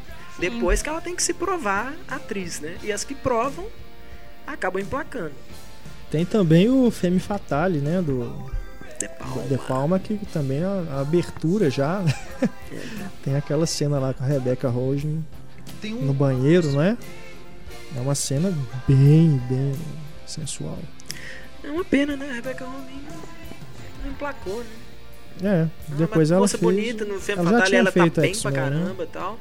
É, mas ela ficou fazendo isso, assim, né? Papel É. secundário em filme grande. Quando ela tentou fazer papéis maiores, assim, aí você via que ela era mais fraquinha, mas eu gosto dela no Femme Fatale. Sim. Tem um filme da Amanda Seyfried que eu acho que ia passar, que é O Preço da Traição. Ela aparece super nua, né? Com a Juliana. Ah, sim, Esse é o- filme é, é- muito ruim. Muito Chloe. Chloe, é. É, É uma refilmagem, é Porcaria. refilmagem de um filme francês chama Nathalie X, Nathalie X, como é que fala X Ah, em é? francês? É refilmagem desse? É, refilmagem. Eu não vi esse original. É não. ruim, eu ainda não vi o Chloe, mas é do, Chloe é do Atom ruim. McGoyan, que É. é sempre um diretor Nossa, muito é curioso. Muito ruim. Muito ruim. Esse não vale a pena nem, nem pela nudez. que tem uma cena dela com a Juliana Moore. né? Exatamente. Que é outra também que nunca se importou em É. aparecer pelada. Nós Mas aqui- agradecemos. Nesse aqui que eu vou falar agora é totalmente gratuito. Garotas Selvagens. Que também tem uma cena lésbica de tem uma homenagem a Tua, né? Com a Denise Richards, Neve Campbell e o Matt Dillon. Matt Dillon. E tem o Piu Piu do Kevin Bacon no final do Tem o Bacon do Kevin Bacon. que é aquilo pra mim é gratuito. Aquilo é simplesmente o cara saindo do banho, se né? enxugando e É. resolve mostrar o Piu Piu do Kevin Bacon. É duro aquilo ali. Aquilo ali é gratuito. Se fosse ao contrário, se fosse uma mulher ali saindo do banho, não, não é gratuito. Mas Se fosse uma o- mulher Deixando saindo bem do banho, claro que na cena não está duro. Não, mas, não, mas a questão não é essa. A, a, a, a questão que fica. Ele, eu acho que eles tentam deixar implícito aquela coisa do cara sair do banho. É que pode até não ter mostrado no filme, mas que o Matt Dillon e o Kevin Bacon também eram amantes. Hum, é. é. Eu acho que ele tenta deixar isso meio implícito, por isso, né, É. a cena pelada. Então, às vezes, às vezes isso aí justifica por os caras se tratarem então entrar no banheiro, o outro sai do banho pelado, se enxugando, os dois continuam conversando assim, então, então acho que a intenção do diretor era um pouco isso assim, tipo, tem coisa aí, sabe? Esses caras, um cara pelado aí e tal e o outro É, mas as cenas da, da Denise Richards com a Neve Campbell é, é só pra isso, né? É só pra. Porque a Neve Campbell tava, era a mocinha, né? Na, É, mas da, alta, da né? Por Neve Campbell pânico. não aparece nada, né? Só aparece da Não Denise aparece Richards. nada, é. Só a Denise Richards que mostra os peitão lá. É. tudo, Que, né? que, aliás, o que mais a Denise Richards faz, O né? que mais faz, é. Nada? Não, Acho que foi a única vez que ela que aparece pelada, a Denise Richards. Ah, mas tanto de foto, foto, é. ensaio. Não, que o, ela o que, que é ela- a carreira da Denise Richards? É, É. ser atriz? Não é ser atriz, na boa. Que isso, ter Tropas. Estelares. sa- ah, é fácil. verdade, esse filmar. Não, o filme é legal. Ela É, é ela, legal, ela é a Denise Richards, né? Vamos, É. vamos admitir. Aquela ali como atriz. Mas era isso, era curiosidade. Todo mundo vê a Denise Richards pegando a Neve Campbell. Mas eu acho que funciona O filme pro nem filme. é tão ruim, assim. Não, o filme é ok. é divertido. Né? Mas assim, não, funciona, mas assim, cara, Eu acho que a cena funciona pra mostrar. é money shot, bicho. É, o, o jeito que mostra É, é, ué. money shot. Mas eu acho que é necessário ter, aque- a aquela cena. Ter essa relação É, pra mostrar assim: sim. olha, aqui não é simplesmente um namorico, não. Tá? É. Os três estão envolvidos É, mesmo. verdade. Temos também o Ligadas pelo Desejo, né, dos irmãos Wachowski, que também tem cenas é, Memoráveis. memoráveis. que também não sei se é É a Gina Gershon e a Jennifer. Tilly, né? Isso. É, tem muito tempo. Porque que eu elas são amantes, né? Desejo. Mas assim, cara, é, são cenas bem. Tem cenas bem quentes, né? Picantes mesmo. Mas é, é que eu acho que a justificativa tá na nesse pensamento, assim, é a Jennifer Tilly, se ela gostasse do marido dela, ela não precisaria, né, planejar a morte do cara, tal, né? meio para tentar fazer esse esse quente e frio, né? A mulher num casamento infeliz e com essa aqui eu sou bem mais feliz, vamos dizer, mesmo que seja uma relação mais sexual apenas, mas E tem o Cidade dos Sonhos também, que também tem uma cena bem. com a Naomi Watts e a Laura Herring. Que ali é. Sem entrar na, na área dos spoilers, mérito né? da questão, né? É, mas pela estrutura toda do filme, né? Você pode ler aquela cena como parte, né? Do que tá rolando ali. Mas eu, eu acredito que todo mundo já meio que sabe o que, que rola em Cidade dos Sonhos, mas enfim, né? Eu acho que é justificado ali no caso. E é muito bem, né? O David Lynch, pô, ele sabe como fazer. Filma né? muito bem. Bom, vamos. A gente tá falando muito de Mulher com mulher? mulher com mulher, vamos mudar um pouquinho aqui, né? Tem os filmes de terror também, né? Filme de terror é uma categoria que, com- por si É. só, é gratuito ter mulher pelada. Então tem Sexta-feiras 13, né? O Ai, vai lá, Túlio, vamos lá. O Túlio vai defender a mulher pelada em filme Albergue de terror. 2. Fala. O, o lance das mulheres peladas em filmes de terror é justamente mostra pelada e tipo, ah, vocês estão fazendo coisa feia. O Jason vai lá e mata ele, saca? Então, Ah, Jason é, Túlio, lindo, para cara. com isso, Túlio. Que... Isso é, isso é engraçado, porque faz sexo em é uma de convenção do gênero horror, né? Essa coisa de punir, né? As pessoas, punir o sexo, mas também é visto como uma questão até moralista, né? de morre. certa forma. Mas que, é, sei, já no Albergue, né? Em o Albergue 2, em que trouxe à tona, né, o negócio da porno-tortura, né? Misturar terror com pornografia. Mas, cara, eu discordo de que é gratuito. Não, não mesmo. Ali ele faz parte. Eles colocam, ah, todo mundo quer trepar, né? Então beleza, vamos levar aqui a galera e vocês vão se fuder agora que vocês vão ser assassinados logo depois. Sabe? Na lata, sensacional. assim, É a forma de, né, eles seduzem os caras pra isso, né? Tipo, olha, É, né, tá aqui a promessa. Tanto que depois, quando aparecem as mulheres no dia seguinte, as mulheres sem maquiagem, assim, cheias das Exato, olheiras e tal, você exato. fala, nossa, coisa trash, assim. Mas o. O 2, principalmente, eu gosto até mais do que o primeiro, porque é meio que uma resposta a essa acusação, acusação de que é um filme misógino. O que eu acho muito legal, isso é como é que o, o Wes Craven e o Kevin Williamson, eles pervertem essa, esse castigo no pânico, né? Que no final É. do filme a Neve Campbell faz sexo com, com o, o Skeet Ulrich, né? Não, não vou dizer qual que é o papel dele no filme, mas é isso. É, é exatamente isso. Ela acaba de fazer sexo e é a mocinha do filme e ela não é punida, pelo, muito pelo contrário. Ela, ela Verdade. mata o vilão no final, né? Não é que ela. é- Eu acho que ela é punida sim, cara. Porque ela é meio que o cara aproveita dela ali. Tipo. Ah, não tem. Não, é consensual.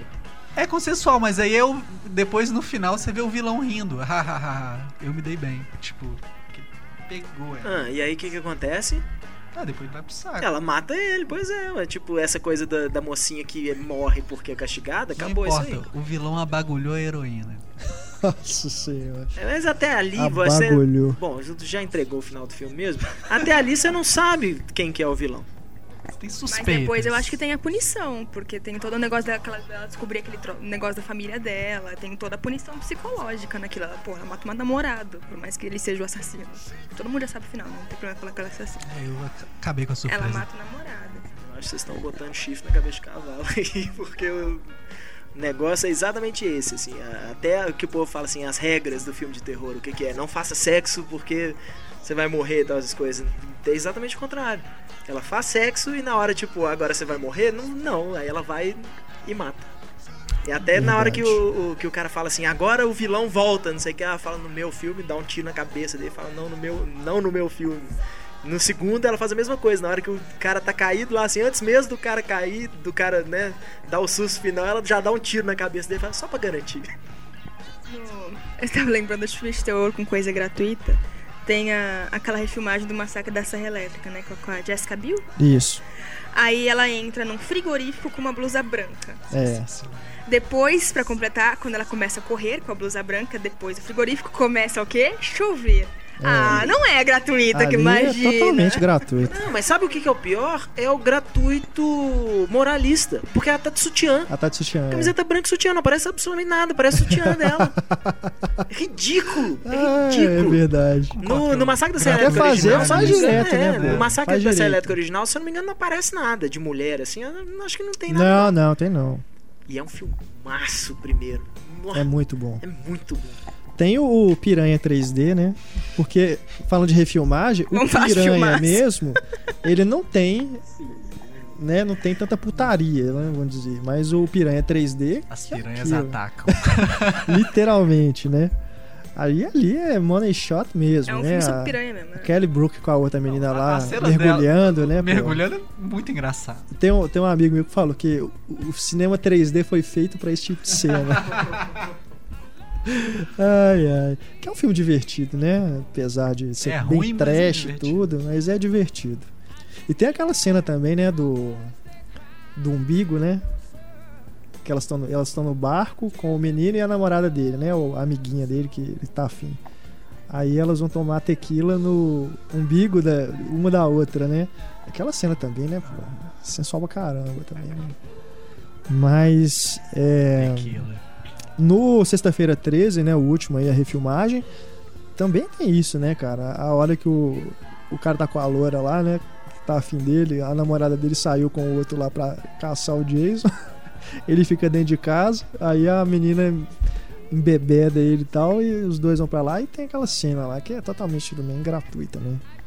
Existem É as cenas isso, gratuitas. mas- terror, é o que eu falo, acabou, virou virou convenção do gênero, né? Se tem um filme de terror que não tem essas coisas, não é filme de terror direito, né? Não é um filme de terror Você de assistiu verdade. o primeiro do Eli Roth, o Cabana do Inferno?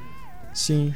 Pra mim tem a melhor cena pós-sexo da história do cinema. Sinto muito quem não, não viu o filme, tampa o ouvido, mas é bom demais pra não falar, porque os meninos são atacados por um vírus, né? Assim, Isso. eles não sabem quem que tá infectado, aquelas tipo de coisa e tal. E aí o, o menino vai transar com a menina cujo namorado já até já morreu ali e tal, daquela coisa. Eu acho que os dois é tipo assim, ah, nós vamos morrer e tal, não sei o que, dane-se, eles transam.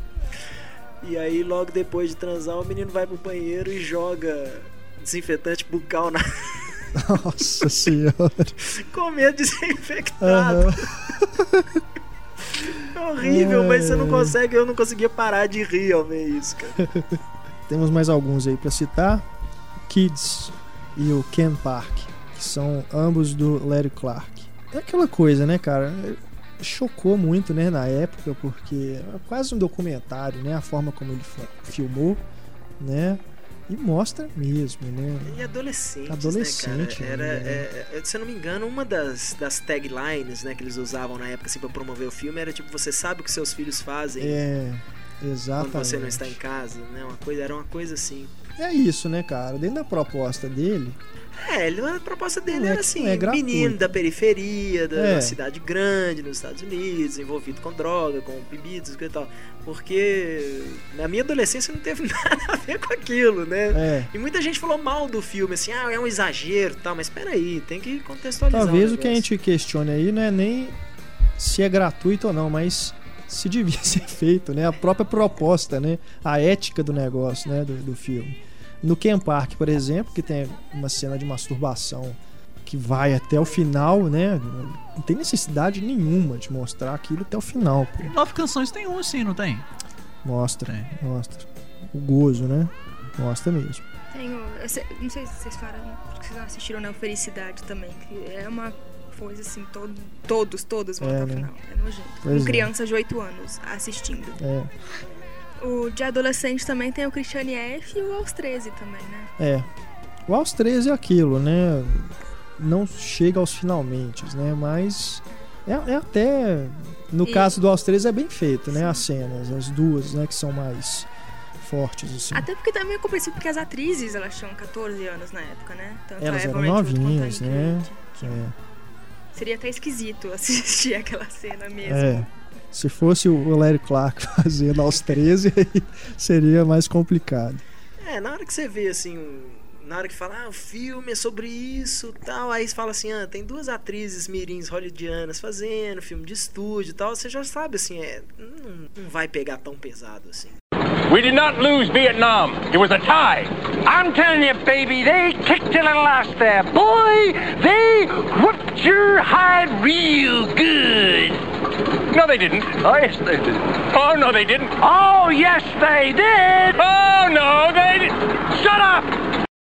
O cinema brasileiro durante muito tempo ficou conhecido como o cinema da tempo. putaria, né? É, o que é pior assim, é pelo público brasileiro, Pelo né? público brasileiro. O público ninguém- brasileiro É, falava que era vez- só- É, Não, era, era exatamente teve. esse termo, era só putaria. é. Mas teve uma época, Meus né? pais falavam Ah, tem a isso. porno chanchada, Filme né? Mas brasileiro é tem, só tem putaria. tem filmes. Mas nem a, a, a chan- tem a chanchada e a porno chanchada, mas eu, eu acho que não foi exatamente essa época. Eu acho que o pior foi ali final dos anos 70, anos 80, que a produção nacional era ainda era era foi antes da, da retomada E, e muitas vezes era isso, né? Era, era, era gratuito demais, assim. Assim. Cena de sexo, mulher pelada, essas coisas. Eu fico vendo, cara. Outro dia eu tava vendo um filme, tava passando nessas madrugadas fora.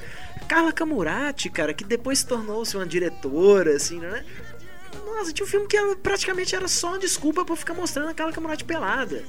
Sabe? Nem era uma grande nudez. Assim, Não, é, existem filmes dessa época que é alegórico, né? O uso do, do sexo. Com certeza. Mas com certeza virou também desculpa pra se fazer é, esse tipo de filme de sacanagem, assim, com. Eu me lembro de eu vendo O público, Céu de né? Sueli no cinema e uma, uma senhora reclamando durante o filme. Ai lá, filme brasileiro sempre tem É. sacanagem. Tem que ter sacanagem. É, Mas é virou. porque ela, a época que ela viveu, o filme brasileiro é. Ficou esse estigma, né? Então qualquer filme hoje que tem palavrão e tem sexo, filme brasileiro, as pessoas Vou falar, filme julgam, brasileiro só tem assim, sacanagem. "Ei, tá vendo? Filme É. brasileiro só tem isso. Não vem a Como se quantidade de filme filme americano norte-americano tivesse, que né? tem. é. É. E tem outra, Não a- analisa a o própria resto, pornô né? chanchada, chanchada você tem que ana- analisar o contexto histórico que ela tava. Claro, claro. E a importância, não teve gênero no Brasil que faturou mais do que pornô chanchada. Não É, teve. a a importância tem- dele pra indústria é enorme. questionar são filmes, por exemplo, como Garrincha e Estrela Solitária, que é uma pornô chanchada fora de época. Porque tem, porra, tem uma cena do André Gonçalves com a menina na cachoeira, que aquilo ali é cena de pornô chanchada, cara. E chupando os peitos dela lá. É totalmente gratuito, não tem necessidade nenhuma. Você tem necessidade de você ver o Garrincha chupando os peitos da mulher na cachoeira? Não Tem tem, necessidade velho. daquele filme existir? Olha, tem um amigo que trabalhou na, na, na produção do É Ruim, filme, ele era produtor de platô. toda, cara. Ele era produtor de platô no filme. Então, pelo menos esse, essa né, necessidade tinha. Tinha que dar emprego pra um amigo meu. Mas eu me lembro depois, assim, que, que acabou a. Acabou a produção, porque ele tava super empolgado com o filme. No começo, os atores que eles queriam eram o Marcos Palmeira e a Camila Pitanga. Isso. E acabou virando, né, o André Gonçalves e a Thaís Araújo, que na época a Thaís Araújo ainda era meio Zé Ninguém. É depois que ela realmente estourou. Ela tinha feito E- Chica da Silva Ela já, já né? tinha feito. Já tinha, mas ela tava em baixa na época. Tinha muito tempo que ela não fazia novela, alguma coisa assim. Eu lembro que ela tava meio sumida. E ela e ela igual fez o antes, Garrincha. E ela. E eu me lembro desse amigo meu frustrado com é, é, o que a gente fala de cláusula contratual mesmo. Porque ele falava assim, poxa, o André Gonçalves pega as mulheres, tal, não sei o que, altas cenas, mó baixaria, mó mulher pelada, essas coisas e tal. E na cena da Thaís, da, da Thaís Araújo não pode mostrar. Porque ela não deixou. É, A mãe, de- a mãe dela, no set de filmagem, no dia, mandou buscar o, em- o emplasto sabiá lá, que é o negócio que o pessoal passa no corpo pra esconder. Então. Ele falou, pois é, aí a cena de sexo entre o Garrincha e a Elza Soares, que eles ficam trancados no quarto não sei quantos dias só na baixaria, tem menor importância no filme, tem menor peso no filme, porque não podia mostrar nada. Aquele com José Vilke, maior amor do Era mundo. amor do mundo. É com a Thaís Araújo. É com a Thaís Araújo e ela E aparece ali tem uma cena que é quase que você acredita que eles realmente estão transando, né? É bem forte também. Tem o Homem Nu. É um homem nu. é. O... Temos aqui, né? Vou citar aí os brasileiros. O Madame Satã, é, talvez assim, de de filmes é, que tem cenas de sexo homossexuais, é um dos mais fortes que eu já vi. Que mostra mesmo, e mostra de perto, né? Não mostra, claro, é, penetração, essas coisas, né? Não é filme pornô. Mas assim, é, é- é bem. As cenas de sexo são longas, né? Vamos dizer, os caras se pegando mesmo. Né? O nosso querido Lázaro Ramos. Ser Madame ator Satã tem umas é- horas que deve ser complicado, né? É. Eu fico imaginando assim. É pra- bem filmado, né? Mas é. assim, é uma coisa realmente. E é justificado. Mas. A gente citou o Bruno Surfistinha É forte. antes, eu fico imaginando assim, gente. Tem cada cara no filme, cada velho barrigudo, pelado com a Débora Seca, que eu fico pensando, ô tadinho, É. gente. Esse velho se relando nela, esse velho barrigudo horroroso se relando nela. Não, não, não só, não só isso, mas eu fico imaginando assim, o Lázaro Ramos, por mais que né, tem as, as, as proteções, essas coisas todas, assim, mas você fica cara lá te relando, né? Tinha citado aí anteriormente o Entre Lençóis, Sim. que se passa quase todo no quarto de motel, que é né? bem soft porn. Soft porn. Total soft porn. Melhor coisa do filme é o Reinaldo Gianecchini, assim, a atuação do Reinaldo Gianecchini. Você vê como o filme Você é vê como o filme é fantástico. Ele tem uma cara de filme barato, gente. É. Tudo bem, ele passa o tempo todo num quarto de um motel também, é justificável. É. Temos aí o, o Cão Sem Dono também, que tem cenas de sexo que também assim, Ali não tem como. Tem uma ali que não tem como não ter rolado mesmo ali. né? Como é que o sexo revela umas coisas assim. Parece uma coisa meio cíclica, assim, porque eu fico lembrando quando saiu o Instinto Selvagem. Que hoje você assiste. É mesmo. é. E as cenas de sexo não são assim. Você não, não- é coisa que você vê em qualquer filme hoje E em aquela dia. cena que ela cruza É. as pernas, eu não consigo ver nada naquela cena. E todo mundo fala tanto daquela cena, mas não dá pra ver nada Olha, em naquela cena. Blu-ray dá pra Dá pra ver perfeitamente. Em né? alta definição, é. Depende do nível de brilho lá da sua É. televisão. Mas isso é uma coisa muito legal, assim, que o pessoal, quando começou essa coisa do, do filme online, e assistir no computador, e assistir no iPod, essas coisas, o pessoal falava isso, poxa, mas o filme não foi feito pra ver numa telinha de 4 por 4 centímetros, foi feito pra ver no cinema. No cinema, meu amigo, aquilo ali era um...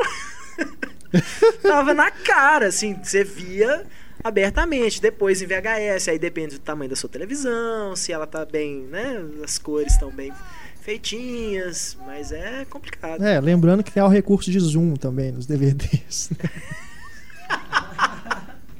Mas enfim, é o instinto selvagem realmente. Marcou a época. É. Nossa, foi na época foi um alvoroço. Eu lembro que Justificado.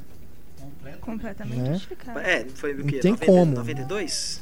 92. Pois é. Justificado. E todo Mas mundo o- tem medo do falei picador do- de gelo desde então. Picador de gelo. né? Mas o voltando aí ao cão sem dono, ali também é justificado, porque tá mostrando a intimidade dos dois, então, a câmera o tempo inteiro, né, é, acompanhando o dia a dia do, do cara e tal. Tá no quarto lá, os dois estão, né, na- naquela intimidade toda, tem que mostrar, poxa. Temos aí também o Céu sobre os Ombros, né, que é quase documentário, meio ficção, meio É, uma documentário. mistura de ficção com e documentário. tem que realmente umas cenas bem, né, É, tem uma cena ali que. incômoda, é, né? Desculpa, mas eu não vejo muito justificativa naquela cena. Na cena do carro. A do carro, É. É, é até. Eu fiquei curioso pra saber se aquilo ali. é Só pode ter sido encenado, né? Porque. Eu não- não lembro. Eu, É, Eu não sei, mas de o qualquer maneira. comentou que foi encenado. Eu É, não tenho porque certeza. é uma coisa cara. tão. Você não imagina alguém documentando aquilo, assim, com aquela proximidade, né? Sim, a pessoa que tá lá sendo documentada topando É. ser documentada. É. Então, aquilo eu acho que ficou esquisito, simplesmente. Por esse motivo de você. Como assim? Isso foi filmado com autorização? Isso é simulação? O que, que é isso? Aquela cena eu não acho tão justificável assim, não. E tem o Cidade Baixa, né? Com a É, Alice que Braga. também é aquilo, né? É, é mais uma sensualidade e tal ali, Sim. né? Dos três, né? Do, do triângulo amoroso ali e tudo, do que realmente uma coisa mais. Completamente explícita, né? É, mas tem cenas, né? a- da, tem o strip da, da Alice Braga, né? Que é maravilhosa aquela cena. Não só porque a Alice Braga é bonita, mas porque a cena é muito bem feita. Até também. porque no filme ela não está bonita. É, no filme ela, né? Mas tem uma hora. Não, deixa eu falar. Tem a falsa loura também. Cara, é porque tem uma hora que ela sai rebolando, que é pra provocar o Lázaro Ramos, né? E o Wagner Moura. Aquilo ali, bicho, ela pode estar feia, mas o rebolado, cara. é. Swing. Mas aparece, pô. Tô falando dela, mas o. Parece a bunda do Lázaro Ramos quase o filme todo também, né? Só o Wagner Moura que ficou mais timidozinho, né? Tem um filme que chama Quase Dois Irmãos, dirigido pela Lúcia Murat, que tem uma cena que é, é realmente gratuita, da Maria Flor transando com o traficante no, no barraco lá. E ela gemendo, assim, gritando mesmo, esperneando. Cara, é, é até meio constrangedor, sabe? Que não tinha necessidade, porque ela, ela é uma menina riquinha e tal, que se envolve com o, o traficante lá. Mas não tinha necessidade de mostrar daquele jeito. né? A, a cena filmada até de cima, assim, né? O plano plongé, né?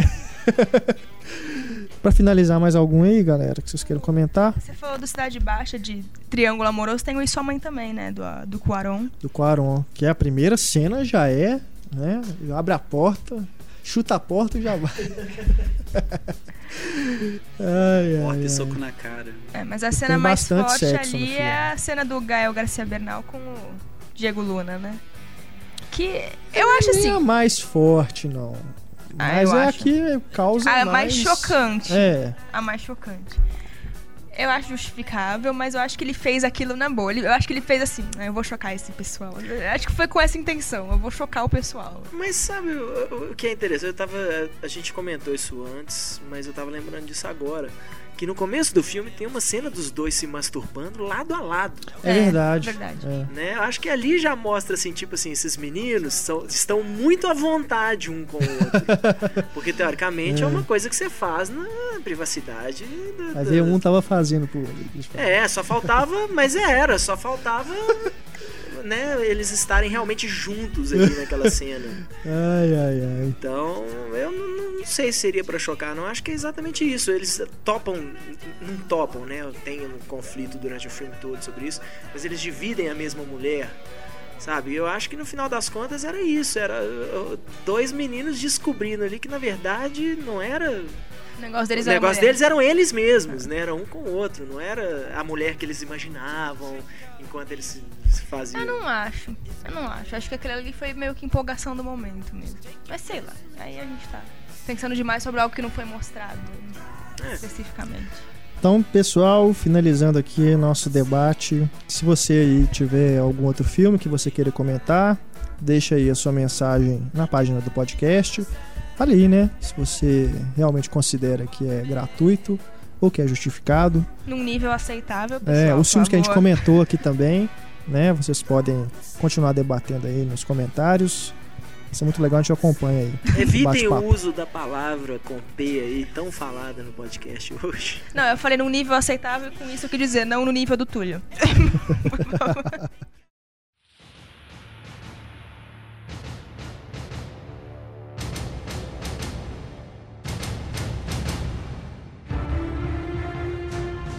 Galera, agora o podcast entra na Patrulha Cinéfila e também temos especial de carnaval na Patrulha Cinéfila. Putaria dentro da sala?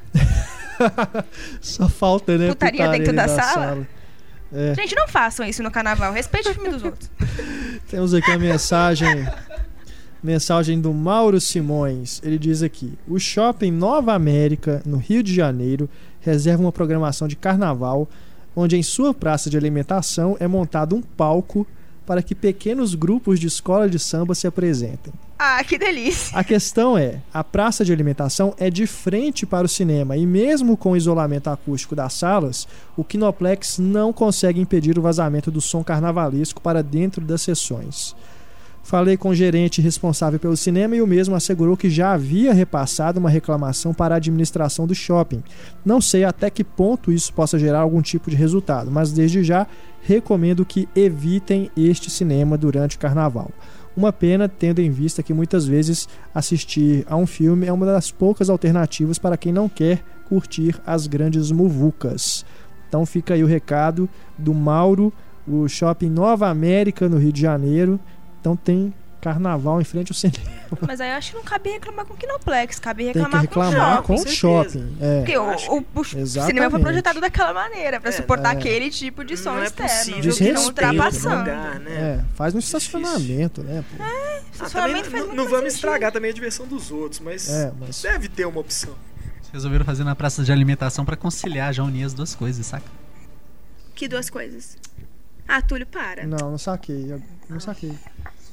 Que eles vão, tipo, comer praça de alimentação, carnaval. Não, não faz sentido. McDonald's não tem nada a ver com isso. Valeu, Mauro. Agora temos aqui a mensagem do Eric Marcon. Ele que é de Curitiba. Mandou um verdadeiro desabafo aqui. Tem uma pergunta rápida para todos e um breve relato das minhas últimas experiências no cinema.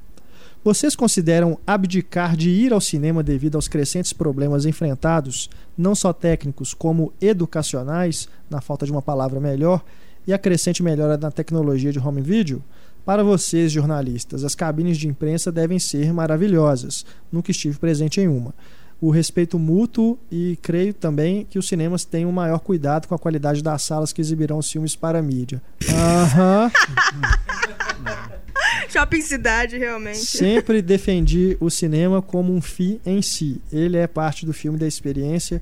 Contudo, sexta, sábado e domingo é dia de cinema lotado, melhor evitar. Quarta é dia de desconto, melhor evitar. Blockbusters na semana de estreia, melhor evitar. Espero que as três sentenças acima não tornem-se cinema, melhor evitar. É complicado. Só, só um adendo aqui, Eric. Esse negócio das sessões de imprensa, alguns lugares realmente respeitam mais, né? Mas, cara, Ah, eu acho que as pessoas são sim mais educadas. Até Não, porque é, as sessões não, são menos os- lotadas. vão os que 10 jornalistas pessoas. sim, mas eu falo assim, questão do cinema tratar bem o jornalista, não é, não é sempre assim não, cara. Mas, é, Eric, realmente é, é complicado, né? Dá vontade, né? Infelizmente, É, é tem- aquilo que a gente sempre comenta aqui, né? A gente perde a esperança de que vai melhorar a situação. Na verdade, tende a piorar, né? É, você tem um equipamento bacana em casa, às vezes até se tiver um projetor doméstico e tal, você consegue ter uma experiência bem semelhante do cinema, mas eu acho que o cinema ainda tem aquela Tem, coisa assim, tem. você ser obrigado a sentar na sala quieto, você vai levantar, você vai perder o filme. Eu acho que tem uma, uma imersão melhor do que você teria em casa. Mas realmente, assim, é, é difícil. Eu acho que eu, eu consigo ainda assistir um filme com a imagem ruim, com o som ruim, mas se as pessoas forem educadas, ainda é mais tolerável. Assim, para mim, a pior coisa é a falta de educação mesmo do público. E, e no final de semana, de sábado e domingo, é pedir pra passar raiva. É, é evitar mesmo esses dias, mas você não precisa evitar o cinema. Vai na terça-feira, vai na segunda, Vai na primeira quinta, sessão, sexta-noite. duas horas. Espera passar uma semana de estreia do filme. É, procura em Curitiba, sempre tem um cineminha que fica mais deserto, mesmo que você tenha que pegar aí um- um- uma- duas conduções, alguma coisa assim. Aqui em Belo Horizonte eu faço isso sempre, eu pego, eu passo meia hora dentro do carro para conseguir ir até um cinema que eu acho realmente É. que eu tenho assim, tem menos chance de pegar Tem aquilo, né? educado. Você escolher E os horários também, né? É, escolher os horários. No fim de semana mesmo, se você precisa ir no cinema fim de semana, que você não tem outro dia, cara, pega a primeira sessão, costuma ficar tranquila, né? Evitar cinema de shopping muito muito grande, né? Muito shopping muito É. cheio. Infelizmente, a gente acaba tendo que adotar essas estratégias, né? Pra poder assistir o filme em paz. Na verdade, não é infelizmente, porque ainda bem que os cinemas ainda lotam, gente. Não é infelizmente. Não, não, eu falo assim, infelizmente, porque os outros são mal apreciar, né? educados, ah, sim, né? pela má educação dos outros. Pra gente fugir mas, dos é. outros, né? Sim, quanto mais lotado, mais chance É. de gente mal educada. Mas ainda Mas- bem que o cinema ainda lota. É, mas é isso, Eric, infelizmente, cara. Agora é aquilo, né? A gente gosta demais, então realmente considerar abdicar de ir ao cinema é complicado. Até porque esperar, até sair o Blu-ray aqui, né? E tudo, demora, a gente não aguenta tanto tempo, né? Mas, enfim, mas realmente, imprensa, quem né? tem, é, nós que temos pelo menos o acesso à cabine de imprensa, a gente pelo menos consegue fugir, né? É, desses é- problemas aí. Mas tem filmes que não tem sessão de imprensa e tem filmes que a gente quer ver também Não dia, mas não é só para trabalho, né? Aham. É mais complicado. Ah, e Mas- nada substitui o cinema. Nada, não. De Nada. forma alguma. Valeu, Eric, pela mensagem. Seguindo aqui temos o Luiz Fernando Guadanin. Ele diz: Sempre que eu vou ao cinema, ocorrem alguns problemas com pessoas conversando no meio da sessão ou funcionários entrando na sala antes do filme acabar. Eu sempre penso em enviar um e-mail para a patrulha cinéfila contando o ocorrido, mas com tantas reclamações sobre o mesmo assunto, desistia por não achar tão relevante. Mas no dia 8 de fevereiro, eu saí transtornado da sala. Fui no Cinearte Del Rey, aqui em Belo Horizonte, para a sessão das 20h40 de Millennium, Os Homens que Não Amavam as Mulheres. E como de costume, tinha pessoas conversando no meio da sessão, mas esse não foi o grande problema. Logo que o filme acabou e apareceram os créditos, todas as luzes da sala foram acesas, atrapalhando quem gostaria de ver os créditos, e por volta de uns 15 segundos depois o som foi cortado. A música dos créditos parou sem mais nem menos. Já fiquei desorientado aí, pois isso nunca havia acontecido comigo. Não bastasse, uns 10 segundos depois a projeção também foi encerrada. Eu não sou do tipo que fica até o fim dos créditos, mas achei isso uma falta de respeito tremenda. Só não pude reclamar porque já eram 23 e 20, né, 11 e 20 da noite. A hora que eu saí da sala e não havia mais funcionários trabalhando, tirando o pessoal da limpeza. Se bobear, é, foi até por isso que eles cortaram, porque já estavam querendo ir embora. Cinearte Del Rey. Então, olha, Luiz, eu como sugestão, viu? O pessoal da Cinearte tem sido muito atencioso assim nas reclamações pelo Twitter. Então, reclame lá no arroba Cinearte Cinemas, arroba Cinearte Underline Cinemas, é, ou contrário, arroba Cinemas Underline Cinearte. Mas procure lá no site da cinearte.com.br, você encontra lá o Twitter deles, deixa a sua reclamação que eles eles vão dar uma atenção aí para vocês. Eles têm feito um trabalho muito bacana aqui em Belo Horizonte, mas realmente a gente recebe né, reclamações do Del Rey do Boulevard principalmente, né? Esse tipo de coisa. Na cabine, do Reis e Ratos, eles fizeram isso. Eles acenderam a luz logo quando o crédito começou. É. Então é isso, pessoal. Essa foi a Patrulha Cinéfila. Teve- tivemos aqui mais reclamações enviadas pelos leitores, mas nós vamos ter que deixar para o próximo programa. Tá bom? Peço desculpas aí pelo que não deu tempo, mas está tudo registrado aqui. A gente vai, com certeza, no próximo podcast, ler os e-mails que vocês mandaram. Muito obrigado a todos. E agora temos mais e-mails dos nossos queridos leitores antes de irmos embora. Heitor, lê pra gente a mensagem do Luciano Lucas, por favor. Luciano Lucas do Nascimento diz: Olá pessoal, tudo bom? No último podcast, quando a refilmagem fica melhor que o original, no momento em que vocês comentam de diretores que refilmam o próprio filme, vocês esqueceram de mencionar o Robert Rodrigues com o filme A Balada do Pistoleiro, que nada mais é que uma refilmagem de El Mariachi. Particularmente não gosto do Robert Rodrigues, mas confesso que fez um bom trabalho em ambos os filmes. O caso do Mariachi é o mesmo caso aí que a gente teve uma discussão outro dia com o Túlio aqui sobre o Evil Evil, Dead, né? Dead e Evil Dead 2. Não é que uma refilmagem, é assim, o primeiro filme é um filme barato, que as pessoas gostaram, então vamos fazer um filme que é basicamente o primeiro, mas é uma continuação. Que tem o Antônio Bandeiras. É, inclusive ele troca até o, ator aí É. e tal, e o ator do El Mariachi faz um pequeno papel, né, É, na balada do pistoleiro. Temos agora a mensagem do Daniel Consani. Larissa, por favor. Olá pessoal, como leitor do Cinema em Cena desde 2000, gostaria de parabenizá-los pelo momento excepcional. O site nunca esteve tão bom, tão repleto de conteúdo bacana e colunas criativas e interessantes. E a volta do podcast em especial é a cereja do bolo. Muitas palmas para todos vocês. Aê! Valeu, Daniel. Ainda sobre o podcast que abordou as, as adaptações de livros para o cinema, queria dizer algo sobre o Iluminado de Kubrick e o livro de Stephen King. Concordo com o Heitor, o Iluminado dirigido pelo Kubrick é um filmaço absolutamente impecável do ponto de vista técnico.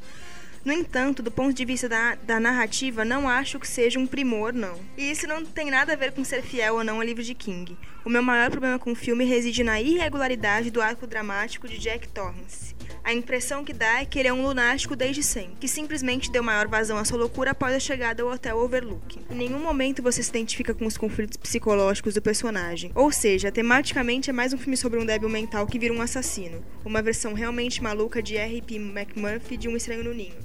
Por sinal, no livro de King, Torrance é um personagem muito mais bem desenvolvido e fascinante. Mas, como eu falei, o problema não é ser fiel ou não ao livro.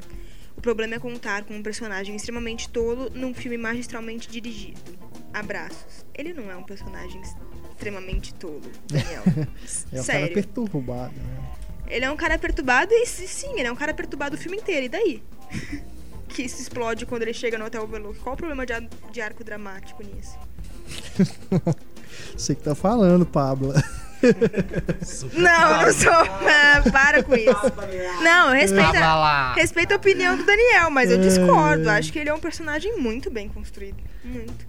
Não, eu também. Eu gosto também. Eu gosto muito do filme. Não faço essa ressalva, não, Daniel. Mas eu entendo o que você quis dizer. Sim, sim. É, E eu também não li o livro, então não sei fazer essa É, comparação. você mas faz uma segundo comparação, ele mesmo fala, né? é. Mas enfim, talvez tenha assim, né? Passe essa impressão é, quando você faz a, coloca os dois lado a lado, né? Mas enfim, eu gosto muito do, do que o Kubrick fez, né? Com o Jack Nicholson e tal, a composição do Jack Nicholson também, acho legal. Mas valeu, Daniel, pela sua mensagem, viu? Seguindo aqui então, pessoal, temos agora o e-mail do Josenilson Matos da Silva. Túlio, lê pra gente a mensagem.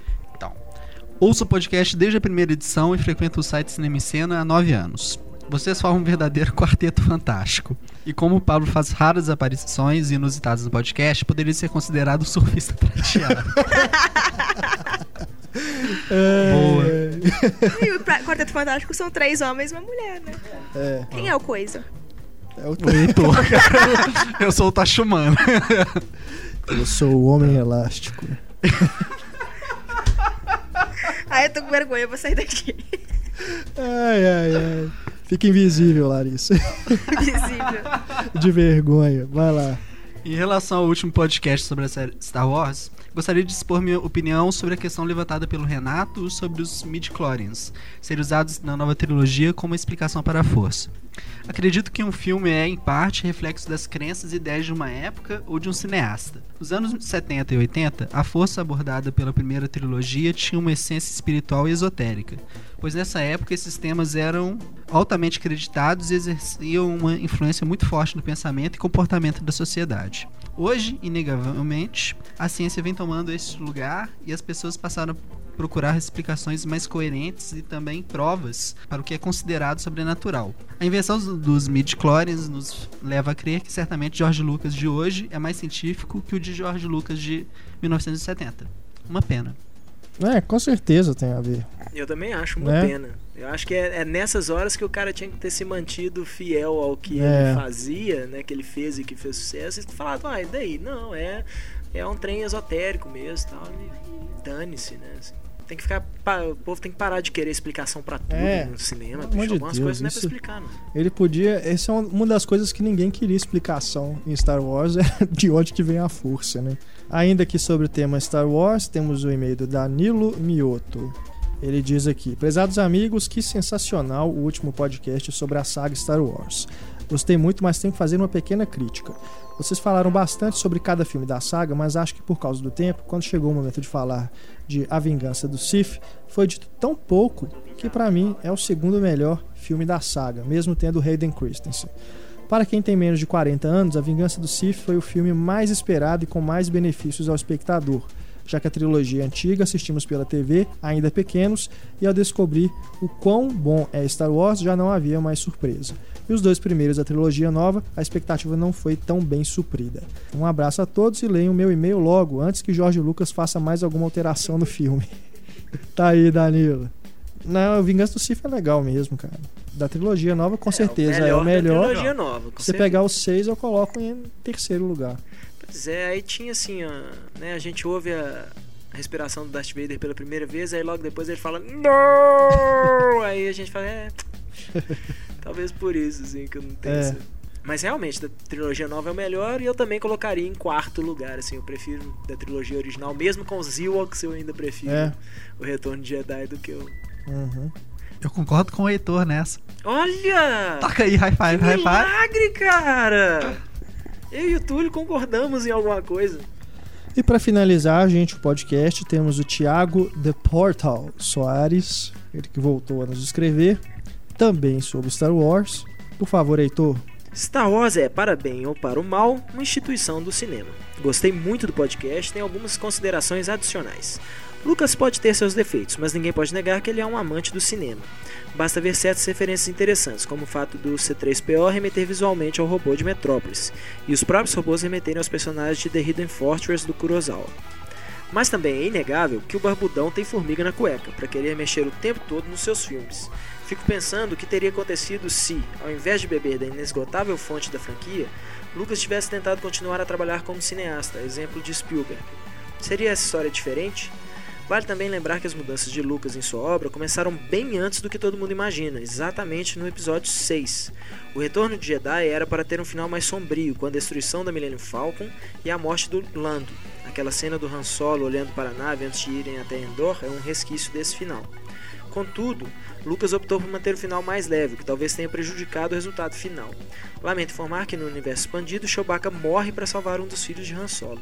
Ah, não, eu gosto dessa parte do final do, do, do episódio do episódio 6, né, do Retorno de Jedi. Não tem problema nenhum com ser um final feliz e eles destruindo o Globo da Morte, não. Que Globo da Morte. É, o Globo da Morte. Estrela, da Morte. É, desculpa. É, Não, mas ele fala aqui que a Millennium Falcon que é destruída. É, e a morte de Lando, será que não, não seria isso aí? Ele, tipo, ele É. não conseguiria sair da tempo da Estrela da Morte na hora explodir Ah, é, é, tem razão. Deve ser alguma coisa assim. Mas é, o Lucas é um. um- ele estudou cinema, né? Ele vem do- da, da USC, aquelas todas, aquelas universidades bacanas de cinema. O problema é que ele não soube, não quis continuar a carreira, né? Assim, vamos dizer, como um diretor original. Mas ele, pelo menos, ele. A, a contribuição dele em termos de efeitos visuais para o cinema, né? Por um lado é muito bom ele ter parado de fazer cinema por isso, né? A, a Industrial Light and Magic é, é uma precursora em, em tudo, em efeito visual e sonoro. É, seria interessante, né? Se ele tivesse feito outras coisas aí. Porque os primeiros filmes dele são legais, que não são Star Wars. são bacanas, né? Então fica sempre aí a, a curiosidade, né? Porque, por exemplo, o, o Spielberg fez o Tubarão, mais ou menos na mesma época, estourou também, né? Mas ele não ficou fazendo Tubarão 2, Tubarão 3, Tubarão episódio 0. Sim, o Spielberg Né? também fez coisas mais que não agradam É. tanto, mas Aham. pra cada uma que não agrada. Mas o George tem- Lucas, ele, ele ficou no Star Wars mesmo. Eu acho que ele foi esperto em ter ficado no Star Wars, porque a gente É, com sabe que ele não é um, certeza. um diretor e um, um roteirista excelente. A gente sabe disso. Não, mas é aquilo, é, Então é- ele podia estragar. poderia ter se tornado, né? É, é isso que ele fala, essa dúvida que ele tem é isso. Se o Lucas tivesse continuado a fazer filmes e não só a É, trabalhar não em se enganem, porque o episódio 1, 2 e 3, as coisas que têm ruins nele de direção é porque o Lucas ficou parado, sem fazer filme nenhum. Com certeza. Então, é uma pessoa, quando- qualquer coisa que você faz na sua, sua vida, se você fica muito tempo, é, como é que fala? No ócio, né? Sem exercitar, você perde a prática, você perde, enfim. Depois não é a mesma coisa. Não, E o tem Túlio tá rindo aqui porque eu sei que ele tá pensando bobagem, né? Porque a gente falou de tanta, tanta bobeira hoje no podcast. Cara, eu tava pensando em andar de bicicleta. É, eu sei. Eu imagino como que você tava tá andando de bicicleta. Como ele tá concentrado, né? É. Mas enfim, é isso, gente. Temos mais mensagens aqui. Agradecemos a todos que escreveram, mas infelizmente não dá pra gente ler todos os e-mails. De toda forma, continuem nos mandando mensagens que a gente vai selecionar aí as melhores e tudo e no próximo podcast entra com certeza. Um grande abraço, nós vamos nos despedindo aqui. Um bom carnaval a quem vai pular carnaval. Quem não vai, continue acessando o Cinema em Cena para acompanhar aí as notícias, ler as críticas do Pablo, vá ao cinema, né? Fuja aí da, da muvuca, você que não é de confusão. E você que não vai pular carnaval, passe na locadora e pegue os filmes que nós indicamos no Clube dos Cinco essa semana. Sim. Né? São filmes que saíram em DVD que mereciam né, ter passado no cinema, mereciam ter uma chance. São filmes que, inexplicavelmente, os distribuidores acharam que não mereciam né, ser lançados no circuito. Então a gente deu as dicas lá, é uma boa, um bom programa aí para você que não gosta de folia. Sim, Né? Faça a sua festinha em casa com os filmes. que, e você que gosta, dirija com cuidado e para estragar a vida dos outros. Exatamente. Muita responsabilidade e não criem mais filhos do carnaval, usem o plástico. Era isso que ia falar? Sim, eu também queria falar, sei, é, queria indicar o, o podcast do Ligado em Série, né? Que junto com o nosso. E também tem um mi- podcast de música do Microfonia, pra todo mundo ouvir, porque música, série, cinema, todo mundo gosta. E, e aí?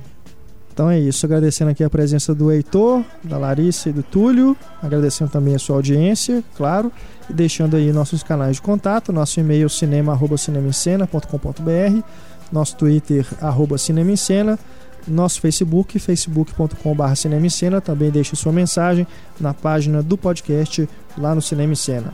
Um grande abraço pessoal, eu sou Renato Silveira e na próxima quinta-feira voltamos com o podcast Cinema em Cena. Tchau!